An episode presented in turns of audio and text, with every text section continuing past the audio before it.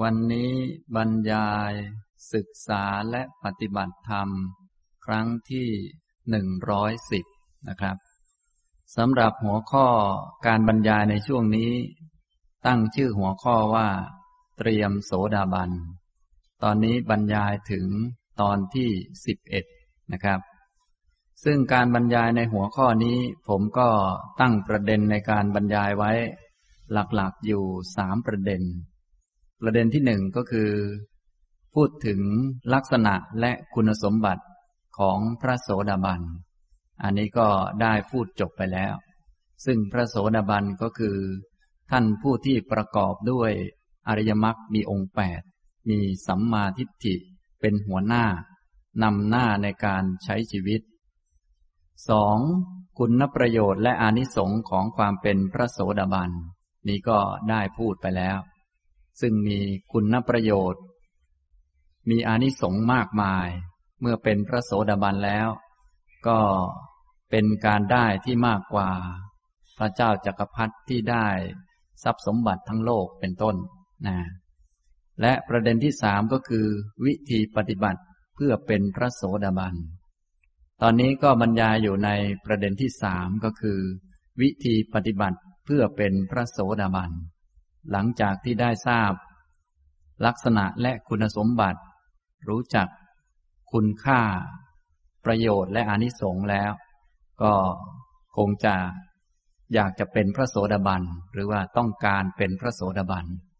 ทีนี้การเป็นพระโสดาบันเป็นผู้ที่ประกอบด้วยอริยมรรคมีองค์แปดนี้ ก็ต้องมีเงื่อนไขมีเหตุมีปัจจัย เพราะอริยมรรคมีองค์แปดนั้นเป็นสังขารหมายความว่า ต้องทำเหตุทำปัจจัยให้ถูกต้องให้เหมาะสมจึงจะเกิดขึ้นมีขึ้นมาได้นะก็เลยพูดถึงวิธีปฏิบัติเพื่อเป็นพระโสดาบัน ตามที่พระอรหันตสัมมาสัมพุทธเจ้าตรัสเอาไว้ ถ้าพูดถึงวิธีแบบครอบคลุมก็ คือการปฏิบัติอริยมรรคนั่นเองนะถ้าใครปฏิบัติตามอริยมรรคได้ระดับหนึ่ง เพียงพอจะเป็นพระโสดาบันก็จะได้เป็น ถ้าใครปฏิบัติตามได้อย่างเต็มที่บริบูรณ์ ก็เป็นพระอรหันต์อันนี้ถ้าพูดแบบครอบคลุมไว้ก็เป็นอย่างนี้นะแต่ทีนี้ก็พูดตามพระสูตรต่างๆ ก็จะมีแง่มุมรายละเอียดประเด็นปรีกย่อยหลาย ๆ ประการ เป็นแง่คิดสำหรับท่านทั้งหลาย ที่ฟังแล้วจะได้นำไปประพฤติปฏิบัตินะครับ สำหรับวิธีปฏิบัติเพื่อเป็นพระโสดาบัน ผมก็พูดมาสามข้อด้วยกันนะวันนี้จะพูดต่อในข้อที่สามข้อที่หนึ่งสำหรับวิธีปฏิบัติเพื่อเป็นพระโสดาบันก็คือ ให้มีปัญญารู้เห็นธรรม หรือว่ามีธรรมจักสุหลายๆ ท่านได้เคยศึกษาในพระสูตรต่างๆ เมื่อพระพุทธองค์เทศจบแล้ว ก็จะมีข้อความบอกเอาไว้ บอกว่า ธรรมจักสุอันปราศจากทุลีปราศจากมนทิน ได้เกิดขึ้นแก่ท่านผู้นั้นนะโดยเฉพาะเมื่อมีธรรมจักสุแล้วก็จะเห็นว่า สิ่งใดสิ่งหนึ่งเกิดขึ้นเป็นธรรมดา สิ่งนั้นทั้งมวลล้วนดับไปเป็นธรรมดา ถ้าใครมีดวงตารู้เห็นธรรมธรรมะมันเป็นอย่างนั้นก็รู้ว่ามันเป็นอย่างนั้น ทุกข์ก็รู้ว่ามันเป็นทุกข์ ของไม่เที่ยงก็รู้เห็นว่ามันเป็นของไม่เที่ยงเป็นต้น รู้เห็นตามที่มันเป็นจริง ก็จะได้เป็นพระโสดาบัน จิตก็จะอย่างลงสู่อริยมรรคมีองค์แปดเราท่านทั้งหลายนี้ก็ฟังธรรมะมานานก็ทราบว่า ข้อปฏิบัติสำหรับพวกเรานี่ก็คือ เดินตามมรรคแต่ว่าจิตใจมันลงยากเหมือนกันนะหลายท่านได้ฟังมา เรื่องอริยมรรคฟังมานาน แต่จิตของเราเนี่ยมันสอนยาก ต่อเมื่อได้รู้เห็นธรรมว่าธรรมะมันเป็นอย่างนี้ หนีไม่ออกหนีไม่ได้ ของไม่เที่ยงมันก็ต้องไม่เที่ยงอย่างแน่นอน ของเป็นทุกข์มันก็ต้องเป็นทุกข์อย่างแน่นอน ของไม่ใช่ของเราก็ต้องไม่ใช่ของเราอย่างแน่นอน จะแปลเปลี่ยนให้มันเป็นอย่างอื่นก็ไม่ได้ เป้าหมายคือนิพพานก็ต้องเป็นอย่างนั้นอย่างแน่นอน ทางเดินคืออริยมรรคก็ต้องเป็นอย่างนั้นอย่างแน่นอน ไม่มีอย่างอื่นเลยนะ ถ้ารู้จริงเห็นจริงอย่างนี้จิตก็จะลงนะถ้ายังไม่รู้ไม่เห็นด้วยตัวเอง ท่านก็เลยมีอีกสองทางเลือกให้ ก็คือใช้ศรัทธาความเชื่อมั่นนำหน้าเรียกว่าศรัทธานุสารี ถ้าเป็นคนฝึกปฏิบัติธรรมแล้วพอรู้ด้วยปัญญามีปัญญาเห็นชัด ก็เรียกว่าธรรมานุสารีนะนี่เป็นข้อที่หนึ่งได้พูดไปแล้ว นะครับ ข้อที่สองพูดไปในคราวที่แล้ว วิธีปฏิบัติเพื่อเป็นพระโสดาบันก็คือ ยอมรับกฎไตรลักษณ์นะผมพูดเอาข้อที่สูงมาก่อน แล้วก็ค่อยๆ ไล่ลงมาเรื่อยๆนะในคราวที่แล้ว ไล่ลงมาถึงประเด็นที่ว่า ถ้าต้องการเป็นพระโสดาบันจะต้องยอมรับกฎไตรลักษณ์ให้ได้ก่อน ถ้าใจยังไม่ยอมรับยังขัดเคืองยัง ถามว่าทำไมมันเป็นอย่างนี้ทำไมมันถึงไม่แน่นอนทำไมมันถึงเป็นทุกข์นักทำไมชีวิตมันยากลำบากนักทำไมแต่ละคนจึงไม่เหมือนกันทำไมโลกจึงเป็นอย่างนี้ ยังหงุดหงิดยังรำคาญอยู่ อย่างนี้ก็ไม่อาจที่จะเกิดดวงตา เห็นธรรมได้ ไม่อาจที่จะเกิดอริยมรรคได้นะฉะนั้นวิธีการปฏิบัติต่างๆที่ครูบาอาจารย์ท่านสอนให้ปฏิบัติกัน โดยมาก ก็ให้ปฏิบัติวิปัสสนากัน ก็เพื่อที่จะให้จิตนั้นยอมรับกฎไตรลักษณ์ยอมรับว่าสังขารทั้งหลายทั้งปวงเป็นของไม่เที่ยง ทั้งหมดเลย สัพเพสังขาราอนิจจา ไม่มีสังขารสักอย่างหนึ่ง ที่มันจะมั่นคงเที่ยงแท้นะยอมรับได้เต็มหัวจิตหัวใจของเรา อันนี้ ถ้ายอมรับได้อย่างนี้ก็เป็นไปได้ที่จะมี อนุโลมญาณหรือว่าญาณที่สอดคล้องกับสัจจะขึ้นมา แล้วก็อริยมรรคมีองค์แปดจะเกิดขึ้น เป็นพระโสดาบันได้ แต่ถ้าไม่ยอมรับก็เป็นไปไม่ได้ มันเป็นเงื่อนไข การยอมรับกฎไตรลักษณ์เนี่ยเป็นเงื่อนไขที่สำคัญอันหนึ่ง ที่จะทำให้จิตใจลงต่อสัจธรรม ลงต่อความเป็นจริง ไม่อย่างนั้นจิตใจก็จะดื้ออยู่อย่างนี้ โดยเฉพาะท่านที่มี หัวแข็งแข็งบ้าง หรือว่ามีทัศนคติอุดมคติต่างๆ ที่ผิดผิดพินเพี้ยน อันนี้ก็ยิ่งไกลไปเรื่อยๆนะฉะนั้นจึงต้องมาฟังธรรมให้มีความรู้ความเข้าใจ แล้วก็ค่อยๆ ปรับความเห็นให้ถูกต้อง ฝึกจิตตัวเองให้ดี แล้วก็ค่อยๆ ฝึก มองดูสิ่งต่างๆ ว่าเป็นของไม่เที่ยงไม่แน่ไม่นอน อย่างนี้ สัพเพสังขาราทุกขา สังขารสิ่งปรุงแต่งทั้งหลายทั้งปวง เป็นทุกข์ เป็นของไม่คงที่ เป็นของไม่คงทน เป็นของที่ไม่อาจจะคงสภาพของมันได้ เพราะว่ามันเกิดจากปัจจัย ปัจจัยที่ทำให้มันเกิดล้วนไม่เที่ยง ตัวมันที่เกิดจากปัจจัยที่ไม่เที่ยง ก็ไม่อาจจะเที่ยง ไม่อาจจะคงที่ ไม่อาจจะคงทนอยู่ได้ นะ ถ้ามองไปทางไหนก็ยอมรับได้ ว่า เออ อย่างนี้แหละ มันไม่คงที่ มันไม่คงทน มันลำบากนะอย่างนี้ แม้แต่จะอยู่ทุกวันทุกวันนี้ก็ลำบาก จะมาฟังธรรมก็ลำบากนะอย่าว่าแต่เรื่องลึกซึ้งเลย เรื่องง่าย ๆ ธรรมดาจากเข้าห้องน้ำจะกินข้าวนี่ก็ลำบากนะลำบากอย่างไรบ้าง ถ้าท่านทั้งหลายได้มองถึงเหตุปัจจัยเงื่อนไข ว่าจะเข้าห้องน้ำเป็น กว่าจะกินข้าวเป็นนี่ก็ยากนะทีนี้ยิ่งมาฟังธรรมมาอย่างนั้นอย่างนี้มาปฏิบัติธรรมกว่าจะทำเป็นก็มีแต่เรื่องยากลำบาก มันเป็นอย่างนี้เป็นเรื่องธรรมดาเป็นเรื่องธรรมชาติของสังขาร สังขารทั้งหลายทั้งปวงมันเป็นทุกข์สัพเพธรรมาอนัตตาธรรมะทั้งหลายทั้งปวง ไม่ใช่ตัวตน อย่างนี้นะ ถ้ายังเห็น ธรรมะบางอย่างว่าเป็นตัวเป็นตน เป็นเราเป็นของเรา จิตก็จะไม่ยอมรับสัจธรรม เมื่อไม่ยอมรับสัจธรรมไม่พร้อม การที่จะเกิดอริยมรรคมีองค์แปดก็เป็นไปไม่ได้ พอไม่เกิดอริยมรรคมีองค์แปดจะทำให้แจ้ง โสดาปฏิผล หรือผลชั้นอื่นๆสกทาคามิผล อนาคามิผล จนถึงอรหัตผลก็เป็นไปไม่ได้ แต่ถ้ายอมรับกฎไตรลักษ ก็เป็นไปได้ ส่วนจะเป็นไปเมื่อไรจะได้บรรลุเมื่อไหร่นั้นอีกเรื่องหนึ่ง แต่ว่าเป็นไปได้นะฉะนั้นพวกเราทั้งหลายอย่าลืมฝึกให้ยอมรับกฎไตรลักษณ์ ฝึกในชีวิตประจำวันเนี่ย แต่ละคนไม่เหมือนกัน ไม่แน่ไม่นอนชีวิตมันเป็นทุกข์ สิ่งต่างๆ ไม่ใช่ของเรา ไม่ใช่ตัวตน ไม่อาจจะบังคับควบคุมเอาตามใจชอบ ไม่อาจจะเอาตามใจปรารถนาได้ เนี่ยให้ฝึกบ่อยๆ น้อมเข้ามาบ่อยๆ ให้มันเต็มหัวใจนี้บ่อยๆนะก็จะเป็นเหตุอันหนึ่งเงื่อนไขอันหนึ่งนะถ้ายอมรับได้แล้วก็เป็นไปได้ ที่จะเกิดญาณปัญญายอมรับสัจธรรม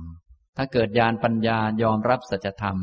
ก็เป็นไปได้ที่อริยมรรคมีองค์แปดจะรวมประชุมกัน ในจิตนี้ ปัญญาศีลสมาธิที่ทำมาก็จะมารวมกัน รวมลง แต่ถ้าไม่ยอมรับก็เป็นไปไม่ได้ที่จะมารวมกันนะจะเป็นคนมีศีลดีสมาธิดีเท่าไหร่ แต่ถ้าไม่ยอมรับความจริง อย่างนี้ก็ไม่อาจจะเป็นไปได้นะเหมือนหลาย ๆ ท่านชอบทำสมาธิให้จิตสงบ พอออกมาข้างนอกก็ยอมรับข้างนอกไม่ได้ เพราะว่ามันไม่เหมือนที่ตัวเองคิดไว้ ยิ่งสงบมากก็ออกมาก็ยิ่งเครียดมาก เพราะว่ามันไม่เหมือนกับที่นั่งสมาธิไว้ นั่งสมาธินี้มันดีมันสงบ พอออกมาก็โอ้โห มีแต่เรื่องไม่ดี มีแต่เรื่องไม่สงบ ก็วุ่นวายนะมานั่งในห้องฟังธรรมก็ดูหน้าแต่ละคนก็ดูเป็นธรรมะธรรมโม บางท่านอาจจะไม่ธรรมะเท่าไหร่ แต่ก็มีบ้างนิดหน่อย แต่พอออกไปข้างนอก โอ้โห ไม่รู้ใครเป็นใครนะเหมือนกับออกไปในดงโจรยังไงอย่างนั้น ก็ยอมรับไม่ได้ อันนี้ก็ลำบาก ฉะนั้นเรามาปฏิบัติธรรมมานั่งสมาธิบ้างมาอะไรบ้างเนี่ย ก็ต้องรู้จักว่ามาฝึกให้ยอมรับว่ามีแต่ของไม่เที่ยง มีแต่ของเป็นทุกข์ มีแต่ของไม่ใช่ตัวไม่ใช่ตน เนี่ยต้องเข้าใจวิธีให้ดีๆ เพราะหลายๆท่านชอบปฏิบัติธรรม แต่ไปทำแล้วยิ่งหนักไปกว่าเดิม ยิ่งเห็นผิด ยิ่งขึ้นไปกว่าเดิม อันนั้น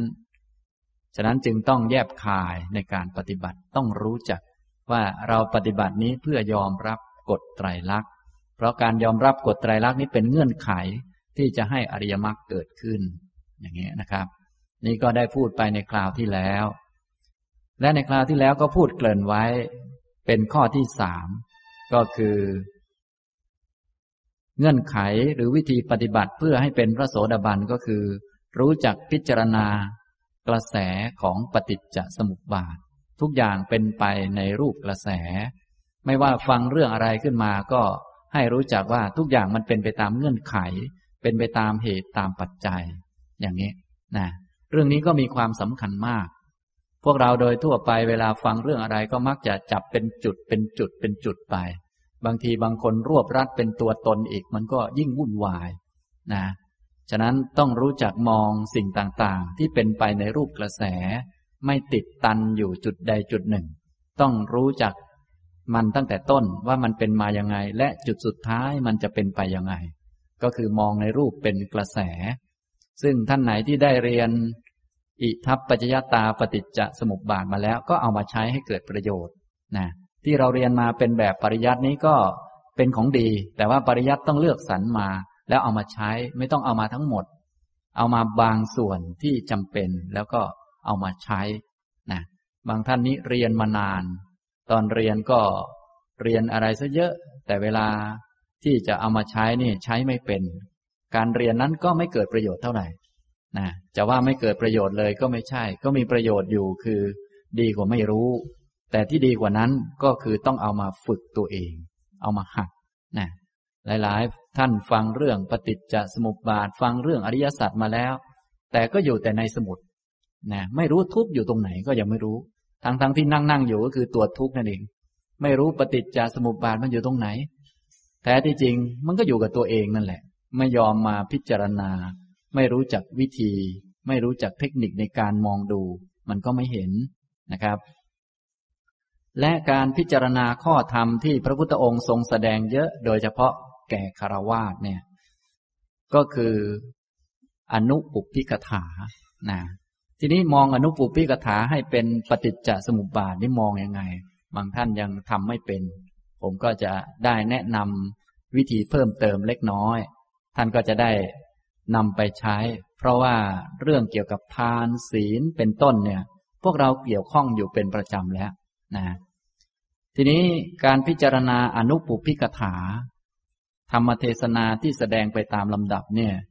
มีผู้ฟังแล้วก็ได้บรรลุเป็นพระโสดาบันเป็นจำนวนมาก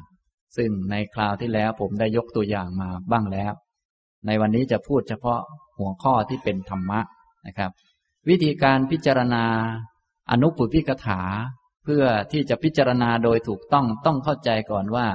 อนุปุพิกถานั้นมีห้านะมีอะไรบ้างในคราวที่แล้วได้พูดให้ฟัง หลายท่านอาจจะ จำได้ บางท่านไม่ได้มา หรือว่าตอนฟังไม่ได้จดไว้อาจจะจำไม่ได้นะอนุปุพิกถามีห้าประการก็คือหนึ่งทานกถา ธรรมเทศนาเกี่ยวกับเรื่องทาน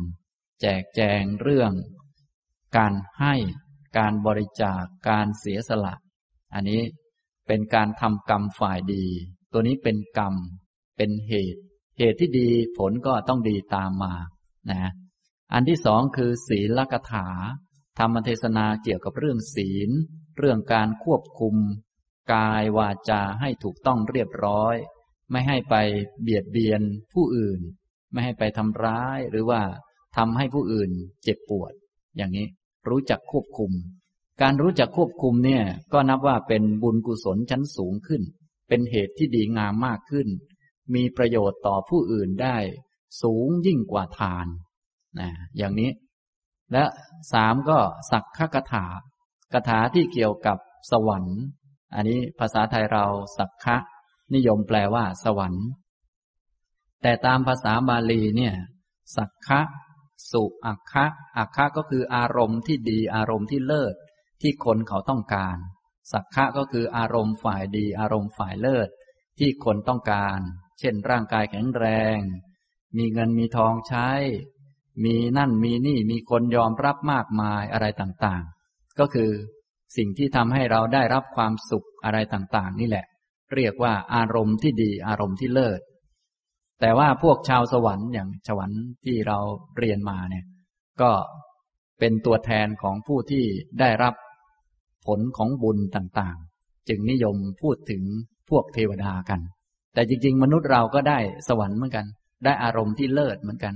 ได้เสียงชมได้ ทานอาหารดีๆ ได้ที่นอนนุ่มๆ ได้ มีบริวารคนยอมรับก็มีเหมือนกันนะอย่างนี้ทำนองนี้ก็เรียกว่าสวรรค์นั่นเอง หรือว่าอารมณ์ที่ดีอารมณ์ที่เลิศ อารมณ์ที่สัตว์ทั้งหลายต้องการ อิทธารมอันนี้ก็คือ สวรรค์ ซึ่งแสดงถึงผลของทานผลของศีล ตัวนี้แสดงผลของมัน ผลของสิ่งที่ได้มาจากเหตุ เหตุดีผลก็ดีตามมา อย่างนี้ ทานกถา ศีลกถา สักขกถา อันนี้แสดงปฏิจจสมุปบาทฝ่ายเกิดนะเพราะว่าตัวที่เป็นสวรรค์ตัวอารมณ์ที่ดีอารมณ์ที่เลิศ ได้ลาบ ได้ยศสรรเสริญสุขแล้วก็ได้สิ่งอื่น อะไรเยอะแยะ จนกระทั่งได้เป็นคนได้เป็นเทวดา อย่างนี้อย่างนี้ อันนี้เป็นการเวียนว่ายตายเกิด เป็นการได้มานะเป็นการเวียนว่ายไปเรื่อย อย่างนี้เป็นผลนะผลนั้นก็มาจากทานบ้าง มาจากศีลบ้าง ตัวทานตัวศีลนั้นเป็นเหตุ ก็ทำให้เกิดผลอย่างนี้นะเหตุเป็นอย่างนี้อย่างนี้ ผลก็เลยเป็นอย่างนี้อย่างนี้ ฉะนั้นแต่ละคนนี้ก็ได้อารมณ์ฝ่ายดีฝ่ายเลิศไม่เหมือนกัน ก็เพราะเหตุไม่เหมือนกัน ไม่ใช่ว่าทุกคนจะได้ตามอยาก แต่ได้มาตามเหตุนะในเรื่องของทานท่านก็แจกแจงเอาไว้แล้ว ว่า อ่า ทานแบบนี้ให้แก่สัตว์เดรัจฉานได้ผลเท่านี้ ให้แก่คนไม่มีศีลได้ผลเท่านี้เท่านี้ ให้แก่คนมีศีลได้ผลเท่านี้เท่านี้ ให้แก่พระอริยเจ้า ให้ผลได้จำนวนนับไม่ถ้วนอย่างนี้เป็นต้นนะ ฉะนั้นเราอยากจะทำอะไรที่คล้ายๆ ลงทุนน้อยๆแต่ได้กำไรได้ผลมาเยอะๆไม่ใช่จะได้ตามใจคิด มันได้มาตามเหตุ ท่านก็แจกแจงเอาไว้นะถ้าคนอ่านหนังสือเป็นหรือฟังธรรมะเป็นก็ฟังแล้วก็จะเข้าใจเงื่อนไขเหตุปัจจัยนะว่า เออ เนี่ยทำทานเนี่ย จะให้ได้ผลดีเนี่ย มันต้อง มีเงื่อนไขมีเหตุมีปัจจัย ไม่ใช่คิดว่า จะได้ผลแล้วมันจะได้ผล ไม่ใช่คิดว่าจะได้ผลเยอะ แล้วมันจะได้ผลเยอะ แต่ว่ามันเป็นไปตามเงื่อนไข ไม่ได้เป็นไปตามอยาก ไม่ได้เป็นไปตามคิดนะมันเป็นไปตามที่มันเป็นอย่างนี้นะอันนี้ ทาน ศีล สวรรค์ นี้เป็นปฏิจจสมุปบาทฝ่ายเกิดทุกข์นะเดี๋ยวจะบอกวิธีพิจารณาอีกทีหนึ่งตอนนี้พูดถึงจำนวนข้อก่อน ว่าท่านทั้งหลายจะต้องเข้าใจว่า อนุปุพิกถานั้นมีห้าต้องพิจารณาให้ครบตลอดสาย จึงจะเห็นเป็นกระแสปฏิจจสมุปบาท ถ้าพิจารณาไม่ตลอดสาย จะมองไม่เห็น พอมองไม่เห็นจะไม่มีปัญญาเห็นธรรมนะต่อมาข้อที่สี่ก็คือกามาทีนวกถา ธรรมเทศนาแสดงโทษของกาม ซึ่งโทษของกาม โทษของอารมณ์ฝ่ายดี รูปเสียงกลิ่นรสสัมผัสต่างๆ นี้ ก็มีโทษติดตัวมันอยู่ ก็คือมันเป็นของไม่เที่ยง ไม่ใช่สิ่งที่เป็นของเรา มันไม่อยู่นานนะอันนี้ท่านก็แสดงโทษหลากหลาย ด้วยอุปมาอุปไมยต่างๆ มากมาย แสดงโทษ ถ้าผู้ใดที่ฟังแสดงโทษแล้วเข้าใจ อันนี้ก็คือมีสัมมาทิฏฐิเป็นหัวหน้าเป็นเบื้องหน้า เลิกหลงนะก็คือเป็นคนมีปัญญา อันนี้จะเป็นจุดเริ่มต้นของปฏิจจสมุปบาท ฝ่ายดับทุกข์นะก็คือการมองเห็นโทษของโลก มองเห็นโทษของการเวียนว่ายตายเกิด มองเห็นโทษของกามคุณ แม้แต่อันที่ดีก็ยังมองเห็นโทษ ไม่จำเป็นต้องพูดถึงอันที่ไม่ดี เพราะว่าต้องมองเห็นอยู่แล้วนะแม้แต่อันที่ดี ความสุขก็มองเห็นว่าไม่เที่ยง ความสุขก็เป็นของไม่มั่นคง เป็นทุกข์ เพราะเป็นของที่บีบคั้น ให้เรามัวต้องวิ่งหามันเหน็ดเหนื่อยอยู่ทุกวันนี้ คงไม่ต้องพูดถึงทุกข์แหละเพราะรู้แหละนะนี่เอาของดีๆ มาพิจารณาเลย เพราะว่าพวกเราทุกคนที่เป็นปุถุชนเกิดมาเนี่ยล้วนต้องการอารมณ์ที่ดีล้วนต้องการสิ่งดีๆ แต่สิ่งดีๆ เหล่านั้นไม่ได้มาตามต้องการ ไม่ได้มาตามอยาก ไม่ใช่ทุกคนอยากได้แล้วจะได้ มาตามเหตุคือทานและศีล แต่ได้มาแล้วก็ผลปรากฏว่า ไม่เที่ยงทุกคนไป เทวดาเกิดบนสวรรค์ อย่างเช่น สวรรค์ชั้นจาตุมเนี่ยท่านว่ามีอายุห้าร้อยปีทิพย์ซึ่งห้าร้อยปีทิพย์ก็อายุเยอะกว่ามนุษย์อีก เยอะมาก แต่ว่าก็แสดงให้เห็นว่าคำว่าห้าร้อยปีทิพย์ก็หมายความว่า มันมีข้อจำกัด มันมีเวลาจำกัดจำกัดแค่ห้าร้อยปีทิพนะ ต่อไปจะไม่เหลือสิ่งเหล่านั้นแล้ว เหมือนพวกเราเป็นมนุษย์เนี่ยจำกัดเท่านี้นะจำกัดอยู่เท่านี้ เหมือนมาฟังธรรมเนี่ยธรรมะก็เป็นของดีมาก แต่ว่าจำกัดนะจำกัดเวลาคือเก้าโมงครึ่งถึงสิบเอ็ดโมงเนี่ยจำกัดมากเนี่ยอย่างนี้ ทีนี้สิ่งดีงามที่อุตส่าห์ได้มาจากเงื่อนไขจากเหตุปัจจัย ที่ยากลำบากไม่ได้มาตามอยากตามต้องการนั่นแหละ ก็มีเวลาอยู่กับเราจำกัด เงินทองก็อยู่กับเราจำกัด บ้านก็อยู่กับเราในเวลาที่จำกัด ที่ดินหรืออะไรต่อมีอะไร ลูกหลาน อะไรดีๆ ทั้งหลาย ก็อยู่กับเราในช่วงเวลาที่จำกัด แม้แต่เทวดาท่านก็บอกอายุไว้ชัดเจนทีเดียวว่ามีอายุจำกัด ชั้นจาตุมนี่ห้าร้อยปีทิพย์ชั้นดาวดึงเนี่ยหลาย ๆ ท่านอยากจะไปกัน อาจจะอยากเจอเท้าสักกะอะไรก็ว่าไปนะอันนี้ก็หนึ่งร้อยปีทิพย์อย่างนี้เป็นต้น อันนี้ ฉะนั้นแม้แต่เทวดาก็เป็นของไม่เที่ยง ไม่แน่ไม่นอน มีเวลาที่จำกัดนะอะไรที่ถูกจำกัดด้วยอายุด้วยระยะเวลาก็ล้วนเป็นของต้อง แบกต้องหามไป พอถึงเวลาก็ต้องทิ้งอีกนะนี่ก็แสดงโทษของกาม ถ้าผู้ใดที่มองเห็นอันนี้ก็เป็นปฏิจจสมุปบาท ฝ่ายดับทุกข์ ฝ่ายนิโรธวาระ เริ่มต้นด้วยสัมมาทิฏฐิ มีความเห็นที่ถูกต้อง ตัวสัมมาทิฏฐินี้จะต้องเห็นทั้งฝ่ายเกิด มองเห็นทั้งฝ่ายดับทะลุกันนะก็จะเข้าใจชัด มีดวงตาเห็นธรรมได้ พอรู้จักว่า แม้แต่กามคุณที่เป็นของดีนี้เป็นของไม่เที่ยง เป็นทุกข์เป็นโทษอย่างนี้ เห็นความที่สิ่งต่างๆ เหล่านี้ไม่เที่ยง ก็จะคิดออกจากสิ่งเหล่านี้ ความคิดออกจากสิ่งเหล่านี้ก็เป็นสัมมาสังกัปปะ และองค์มรรคอื่นต่อไปนะพระพุทธองค์จึงประกาศ อนุปุพิกถาข้อสุดท้ายก็คือ เนคขมมานิสังสกถา อานิสงในเนคขมมะ อานิสงในการออกจากกาม อานิสงในการคิดออกจากกามเนี่ยมีเยอะมีตั้งแต่ทำให้เราไม่เหน็ดเหนื่อยไม่วุ่นวาย เวลากามมันสูญเสียไป ของดีๆ ของเราหมดไป ถึงเวลาต้องจากต้องพลัดพรากก็ไม่ต้องเป็นทุกข์มากนัก อันนี้ก็ได้ผลได้อานิสงมาระดับหนึ่งแล้ว ทีนี้ผู้ใดที่คิดจะออกจากกามไม่ขวนขวายหามันมากนัก ก็มีเวลามาฟังธรรม มาฝึกสติมาทำสมาธิ ก็ได้ความสุขจากสมาธิ ได้ความสุขจากเนคขมมะ เนคขมมะสุข สมาธิสุขชาณสุข หรือสุขประการอื่นๆที่เกิดจากการทำกรรมฐานต่างๆนะทีนี้สุขที่เกิดจากสมาธิเหล่านี้ถ้าใช้เป็น ก็สามารถนำไปเจริญมรรคให้เต็มที่บริบูรณ์ได้ เพราะความสุขนี้มันสะดวก สะดวกต่อการที่จะพิจารณาอะไรเป็นอะไร ให้มันเห็นชัด เป็นพื้นฐานที่ดี สุขเป็นปัจจัยให้เกิดสมาธิ สมาธิก็เป็นปัจจัยให้เกิดปัญญาต่อไป อย่างนี้นะ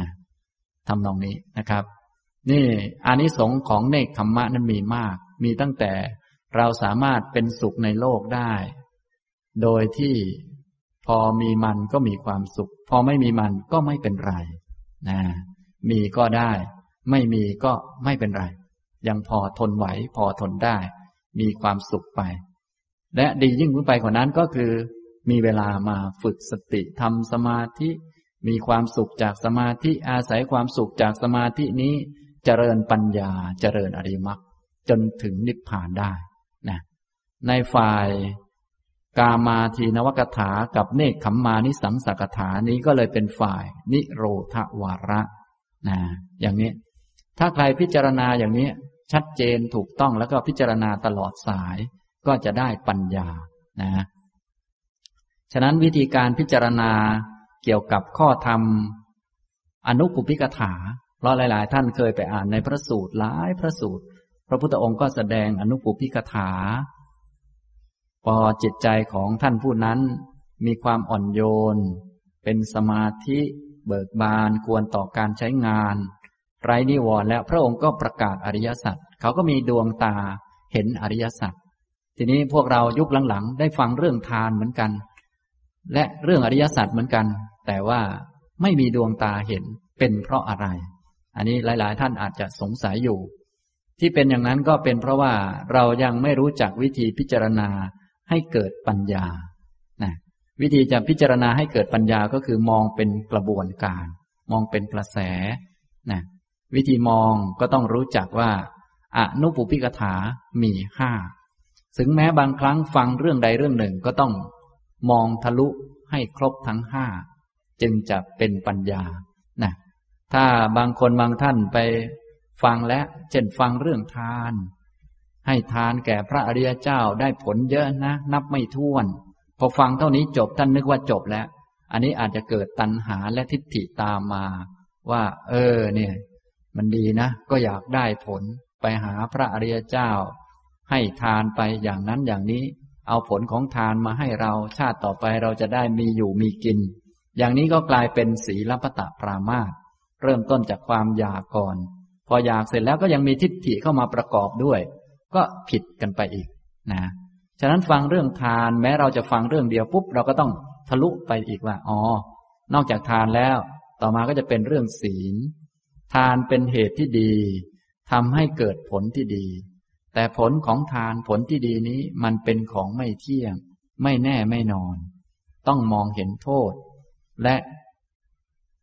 เห็นอานิสงส์ของการออกจากกามคุณออกจากผลของ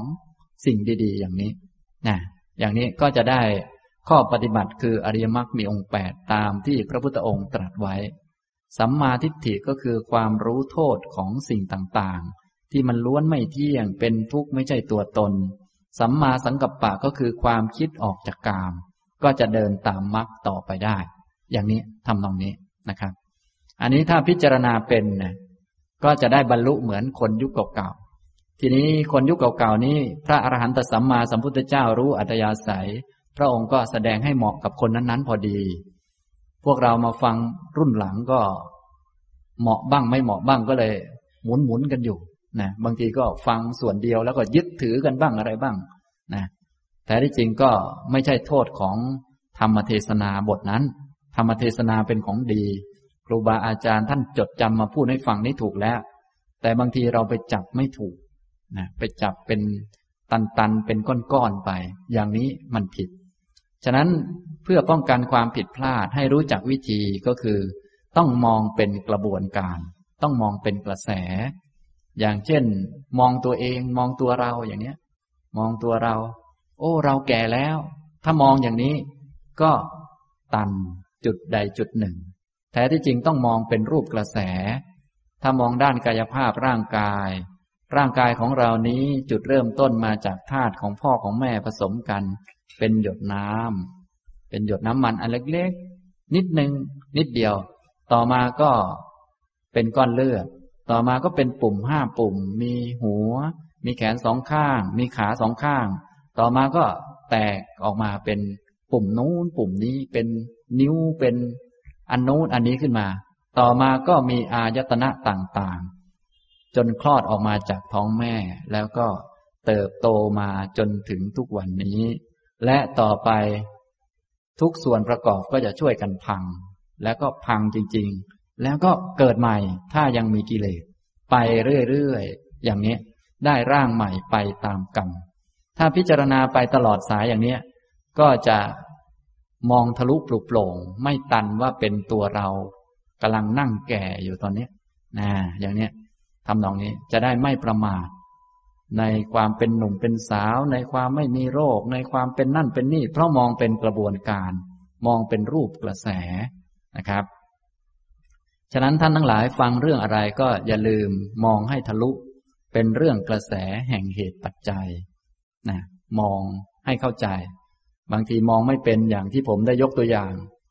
ฟังเรื่องทานแหมทานอันนี้มันดี เราก็อยากจะได้ผล แท้ที่จริงท่านกำลังแสดงเงื่อนไขให้ฟัง ว่าสิ่งต่างๆ ไม่ได้เป็นไปตามอยาก ขนาดให้ทานเนี่ยไม่ใช่ คิดว่าอันนี้จะได้ผลเยอะ โอ้ให้แก่คนตกทุกข์ได้ยาก เขาลำบากเราให้เนี่ยคงจะได้ผลเยอะ เห็นเห็นกับตาอย่างนี้ไม่ใช่ว่าจะเป็นไปอย่างที่คิด เพราะให้กับคนไม่มีศีลเนี่ยได้ผลน้อย ส่วนให้กับคนมีศีลเช่นให้แก่พระพระภิกษุสงฆ์อย่างเนี้ย มองดูอาจจะเห็นว่า เอ๊ะพระเนี่ยท่านมีเยอะแล้วนะยิ่งพระพุทธเจ้าของเราถ้าในยุคพุทธกาลก็มีแต่คนถวายอะไรดีๆ เยอะแยะเต็มไปหมด เรามองดู เอ๊ะท่านไม่จำเป็นต้องใช้ ถวายท่านท่านไม่ได้ใช้คงจะได้ผลน้อยแอบคิดไป อย่างนี้มันเห็นผิด มันไม่ได้เป็นไปตามที่เห็น มันเป็นไปตามเหตุตามเงื่อนไข ท่านก็แสดงเงื่อนไขของสิ่งต่างๆ ให้ดูนะ ฉะนั้นพวกเราก็คงได้ให้ทานอะไรต่อมีอะไรมาบ้างแล้ว ก็ได้รับผลต่างๆ อย่างที่ปรากฏอยู่ทุกวันนี้ มีข้าวกิน มีน้ำดื่ม มีที่อยู่อาศัย มีเสื้อผ้าเครื่องนุ่งห่ม แต่ละคนก็ไม่เหมือนกัน อย่างนี้ก็เป็นเพราะเงื่อนไขคือการให้ทานที่เคยทำมา เนี่ย เราจะได้มองให้เข้าใจชัด แต่เสื้อผ้านี้ก็อยู่กับเราไม่นาน บ้านนี้ก็อยู่กับเราไม่นาน อันนี้ก็อยู่กับเราไม่นาน นี่อย่างนี้ ฟังเรื่องทานก็ต้องมองทะลุออกไป ว่ามันจะไปจบตรงไหน ไม่มีที่จบแล้วถ้าเป็นโลกนี้เป็นโลกสังขารทุกอย่างถ้าถูกต้องแล้วจะต้องจบที่เดียวกัน คือนิพพาน พระนิพพานจึงเป็นจุดหมาย เป็นจุดจบ และจะไปได้ก็ด้วยอริยมรรคมีองค์แปดถ้าใครฟังแล้วได้ความเข้าใจตรงนี้ ก็จะมีดวงตาเป็นพระโสดาบันได้นะแต่พวกเราเนี่ย พอฟังเรื่องใดเรื่องหนึ่งมักจะค้างคาอยู่จุดใดจุดหนึ่งนะเรื่องศีลก็เหมือนกันนะบางท่านได้ฟังสีเลนะสุขติยันติก็แหมเราจะได้ไปสุขติโลกสวรรค์ก็เพราะศีลซึ่งก็ถูกต้องดีแล้ว อันนี้ก็เนื่องจากว่าท่านแสดงเงื่อนไขเหตุปัจจัย ว่าคนจะไปสุขติได้เนี่ยไม่ใช่ไปตามอยาก แต่ไปเพราะศีลเป็นเงื่อนไขให้ไป แต่ไปสุขติสุขติก็มีอายุจำกัด เป็นของไม่เที่ยงฉันจะตุมมีอายุห้าร้อยปีทิพย์ฉันดาวดึงมีอายุหนึ่งพันปีทิพย์เป็นต้น อย่างนี้ก็แจกแจงเอาไว้ให้ ไม่ใช่อยากจะไปก็ได้ไป อย่างพวกเราทั้งหลายก็อยากจะเกิดดีๆ ทุกคน แต่ว่า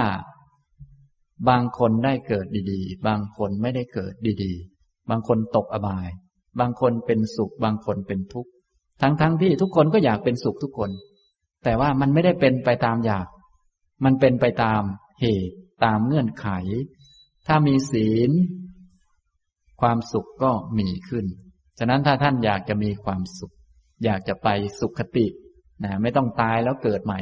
ยังไม่ต้องรอตายก็ได้ หรือตายก็ได้เกิด ถ้าถึงจะยังไม่ตาย ถ้าอยากจะมีความสุขก็ให้เป็นคนมีศีล อยากจะมีความสุขแล้วไม่มีศีลอย่างนี้ไม่รู้จักควบคุมจิต ไม่รู้จักควบคุมกายวาจาอย่างนี้มันไม่มีความสุขหรอกนะเราก็ดูสิคนทั่วไป ที่ไม่รู้จักควบคุมกายวาจาเขามีความสุขที่ไหนเขาโมแต่วิ่งหาอะไร ต่อมีอะไรเยอะแยะเป็นทุกข์อยู่ทุกวัน อยากจะมีความสุขเนี่ย ต้องมีศีล ควบคุมกายวาจา ควบคุมความคิด อย่าให้มันทุจริตเนี่ยอย่างเนี้ย ถ้ารู้จักอย่างนี้ก็จะได้เป็นผู้ที่มีความสุขนะอย่างนี้ศีลท่านก็แสดงเงื่อนไขเหตุปัจจัย ให้เกิดสิ่งดีๆ สิ่งดีๆ ก็เป็นของไม่เที่ยงไม่แน่ไม่นอน ก็ต้องมองให้ทะลุนะและศีลนี้เป็นสิ่งที่ใหญ่กว่าทาน ท่านเลยนิยมเรียก ศีลว่าเป็นมหาทาน อย่างเช่น ศีลข้อที่หนึ่งเนี่ย ศีลข้อที่หนึ่ง งดเว้นจากการฆ่าสัตว์ ถ้าเราตั้งใจงดเว้นจากการฆ่าสัตว์ สัตว์มีประมาณเท่าใดในโลกนี้ ในจักรวาลนนี้เราก็ให้ความปลอดภัย ให้ความไม่มีเวร ให้ความไม่เบียดเบียน แก่สัตว์ทุกหมู่เหล่า ฉะนั้นเป็นการให้ที่ยิ่งใหญ่ คนอื่นได้รับประโยชน์หมด จากการที่เราไม่คิดฆ่าสัตว์ ถ้าเป็นทานเนี่ยก็ให้ เฉพาะคนบ้างให้เป็นส่วนรวมบ้างก็ได้ผลมาก พอสมควรตามอย่างนั้นแหละ ตามเงื่อนไขนั่นแหละ แต่ถ้าเป็นศีลเนี่ย แค่งดเว้นจากการฆ่าสัตว์ สัตว์มีจำนวนเท่าใด เขาก็ปลอดภัย เป็นการให้ความปลอดภัย ให้ความไม่มีเวรแก่สัตว์ทุกมูเหล่า ฉะนั้นในเมื่อให้แก่สัตว์จำนวนมากผลก็ย่อมมากตามมา ตามเงื่อนไขตามเหตุตามปัจจัย จิตก็ปลอดโปร่ง จิตก็สบาย เพราะให้ความ ปลอดภัยให้ความสะดวกให้ความไม่เบียดเบียนแก่สัตว์ทั้งหลาย ทุกมูเหล่า อย่างเนี้ยทำนองนี้ ศีลข้ออื่นก็เหมือนกัน ถ้าเป็นผู้งดเว้นเนี่ยจะเป็นมหาทาน เป็นการให้ที่ยิ่งใหญ่ เพราะให้กับทุกคน ถ้าเราตั้งใจที่จะไม่คดโกง ไม่ช่อฉน ไม่ยักยอก ไม่ขโมยเอาของใคร ก็เป็นการให้ความไม่มีภัย ให้ความไม่เบียดเบียน ให้ความไม่วิตกกังวลแก่ ผู้คนทั้งหลาย เราไปอยู่ที่ไหนก็สบายคนอื่นก็สบายใจ อย่างนี้ก็นับว่าเป็นการให้ความสุขแก่คนอื่น ไม่ต้องไปเอาของให้ ไม่ต้องอันโน้นให้อันนี้ให้ แค่ให้ความไม่เบียดเบียน เป็นผู้มีศีลเนี่ย เป็นการให้ที่ยิ่งใหญ่ ท่านก็เลยเรียกว่า มหาทานนะอันนี้ท่านรู้กันมาตั้งแต่โบราณ จนถึงยุคนี้นะเป็นคนไม่กินเหล้าเมายา เป็นคนที่มีสติสัมปชัญญะดีเนี่ย ก็เป็นการให้ที่ยิ่งใหญ่ ท่านลองนึกดูคนกินเหล้านั่งอยู่ เราเดินไปมันก็รู้สึกกังวล รู้สึกไม่ปลอดภัย แต่ถ้าเป็นผู้ที่งดเว้นจากการดื่มสุราเมรยัย เป็นผู้พูด ผู้กระทำอะไรอะไร อย่างมีสติสัมปชัญญะ รู้จักควบคุม กายวาจาให้ดี อันนี้คนอื่นเขาก็สบายใจ คุยกับเราก็สบายใจว่า ไม่ถูกเราด่าอย่างแน่นอน เพราะว่ารู้จักควบคุมอย่างนี้เป็นต้นเนี่ยนี้ท่านก็เลยเรียกศีลว่า มหาทานเนี่ยนี่อยากจะมีความสุขอยากได้ผลอะไรเยอะๆเนี่ย ก็ต้องเหตุต้องถูกนะ เหตุต้องถูกจึงจะได้ ไม่ใช่ว่าอยากจะได้แล้วมันจะได้ ต้องทำเหตุให้เหมาะสมให้ถูกต้อง มีเหตุ เหตุดีผลก็ดี เมื่ออันนี้อันนี้เป็นปัจจัย อันนี้กับนี้ก็มีขึ้น เพราะความเกิดขึ้นของอันนี้ อันนี้ก็เกิดขึ้นนี่มันเป็นไปตามเงื่อนไข เป็นไปตามเหตุตามปัจจัย แต่พวกเราโดยทั่วไปได้ฟังเรื่องศีลมานาน แต่ว่าไม่ค่อยได้พิจารณาให้เป็นปฏิจจสมุปบาท ไม่ได้พิจารณาให้เป็นเงื่อนไข พอฟังเสร็จก็โอ้ศีลมันดี ก็ไปรักษาศีลซึ่งก็ดีเหมือนกัน แต่เอาดีมาเป็นตนเป็นของตนก็ผิดนะมันเป็นจุดมันติดมันตัน เหมือนกับเราเอาเส้นผมมาเป็นตัวเราเป็นของเรา เอาร่างกายที่แข็งแรงว่าเราเป็นผู้แข็งแรงอย่างนี้มันมองไม่ทะลุไม่ตลอดสายนะเหมือนกับมองศีลไม่ตลอดสาย ก็ไปเอาศีลซึ่งเป็นของที่ดีนั้นว่าเป็นของเรา เป็นเราดีเราเป็นผู้มีศีล พอได้รับผลมาก็อ้าวเรามีความสุขเราสบายใจ อย่างนั้นอย่างนี้ก็วุ่นวายนะฮะฉะนั้นให้รู้จักมอง ศีลนี้เป็นเงื่อนไขให้เกิดสิ่งดีๆ มองเป็นเงื่อนไข มองเป็นเหตุเป็นปัจจัย เหตุดีผลก็ดีนะทีนี้พอรู้จักศีลแล้วต่อมาก็ต้องรู้จักสวรรค์ รู้จักอารมณ์ที่ดีๆ รูปเสียงกลิ่นรสสัมผัสที่ดี ๆ ที่เกิดขึ้นมา โดยเฉพาะพวกเราทั้งหลายเนี่ยที่เป็นมนุษย์เป็นคนเนี่ย ที่เป็นคนเนี่ยก็ถือว่าเป็นสุขติ สุขตินะหรือเราจะเรียกว่าสักขะหรือสวรรค์นี่ก็ได้ แต่พวกเราพอดีเราเอาทางโน้นเป็นสูงและเราก็เลยว่าทางเรานี่เป็นแค่เท่านี้นะเลยอยากจะเป็นอย่างเขา แต่ที่จริงแล้ว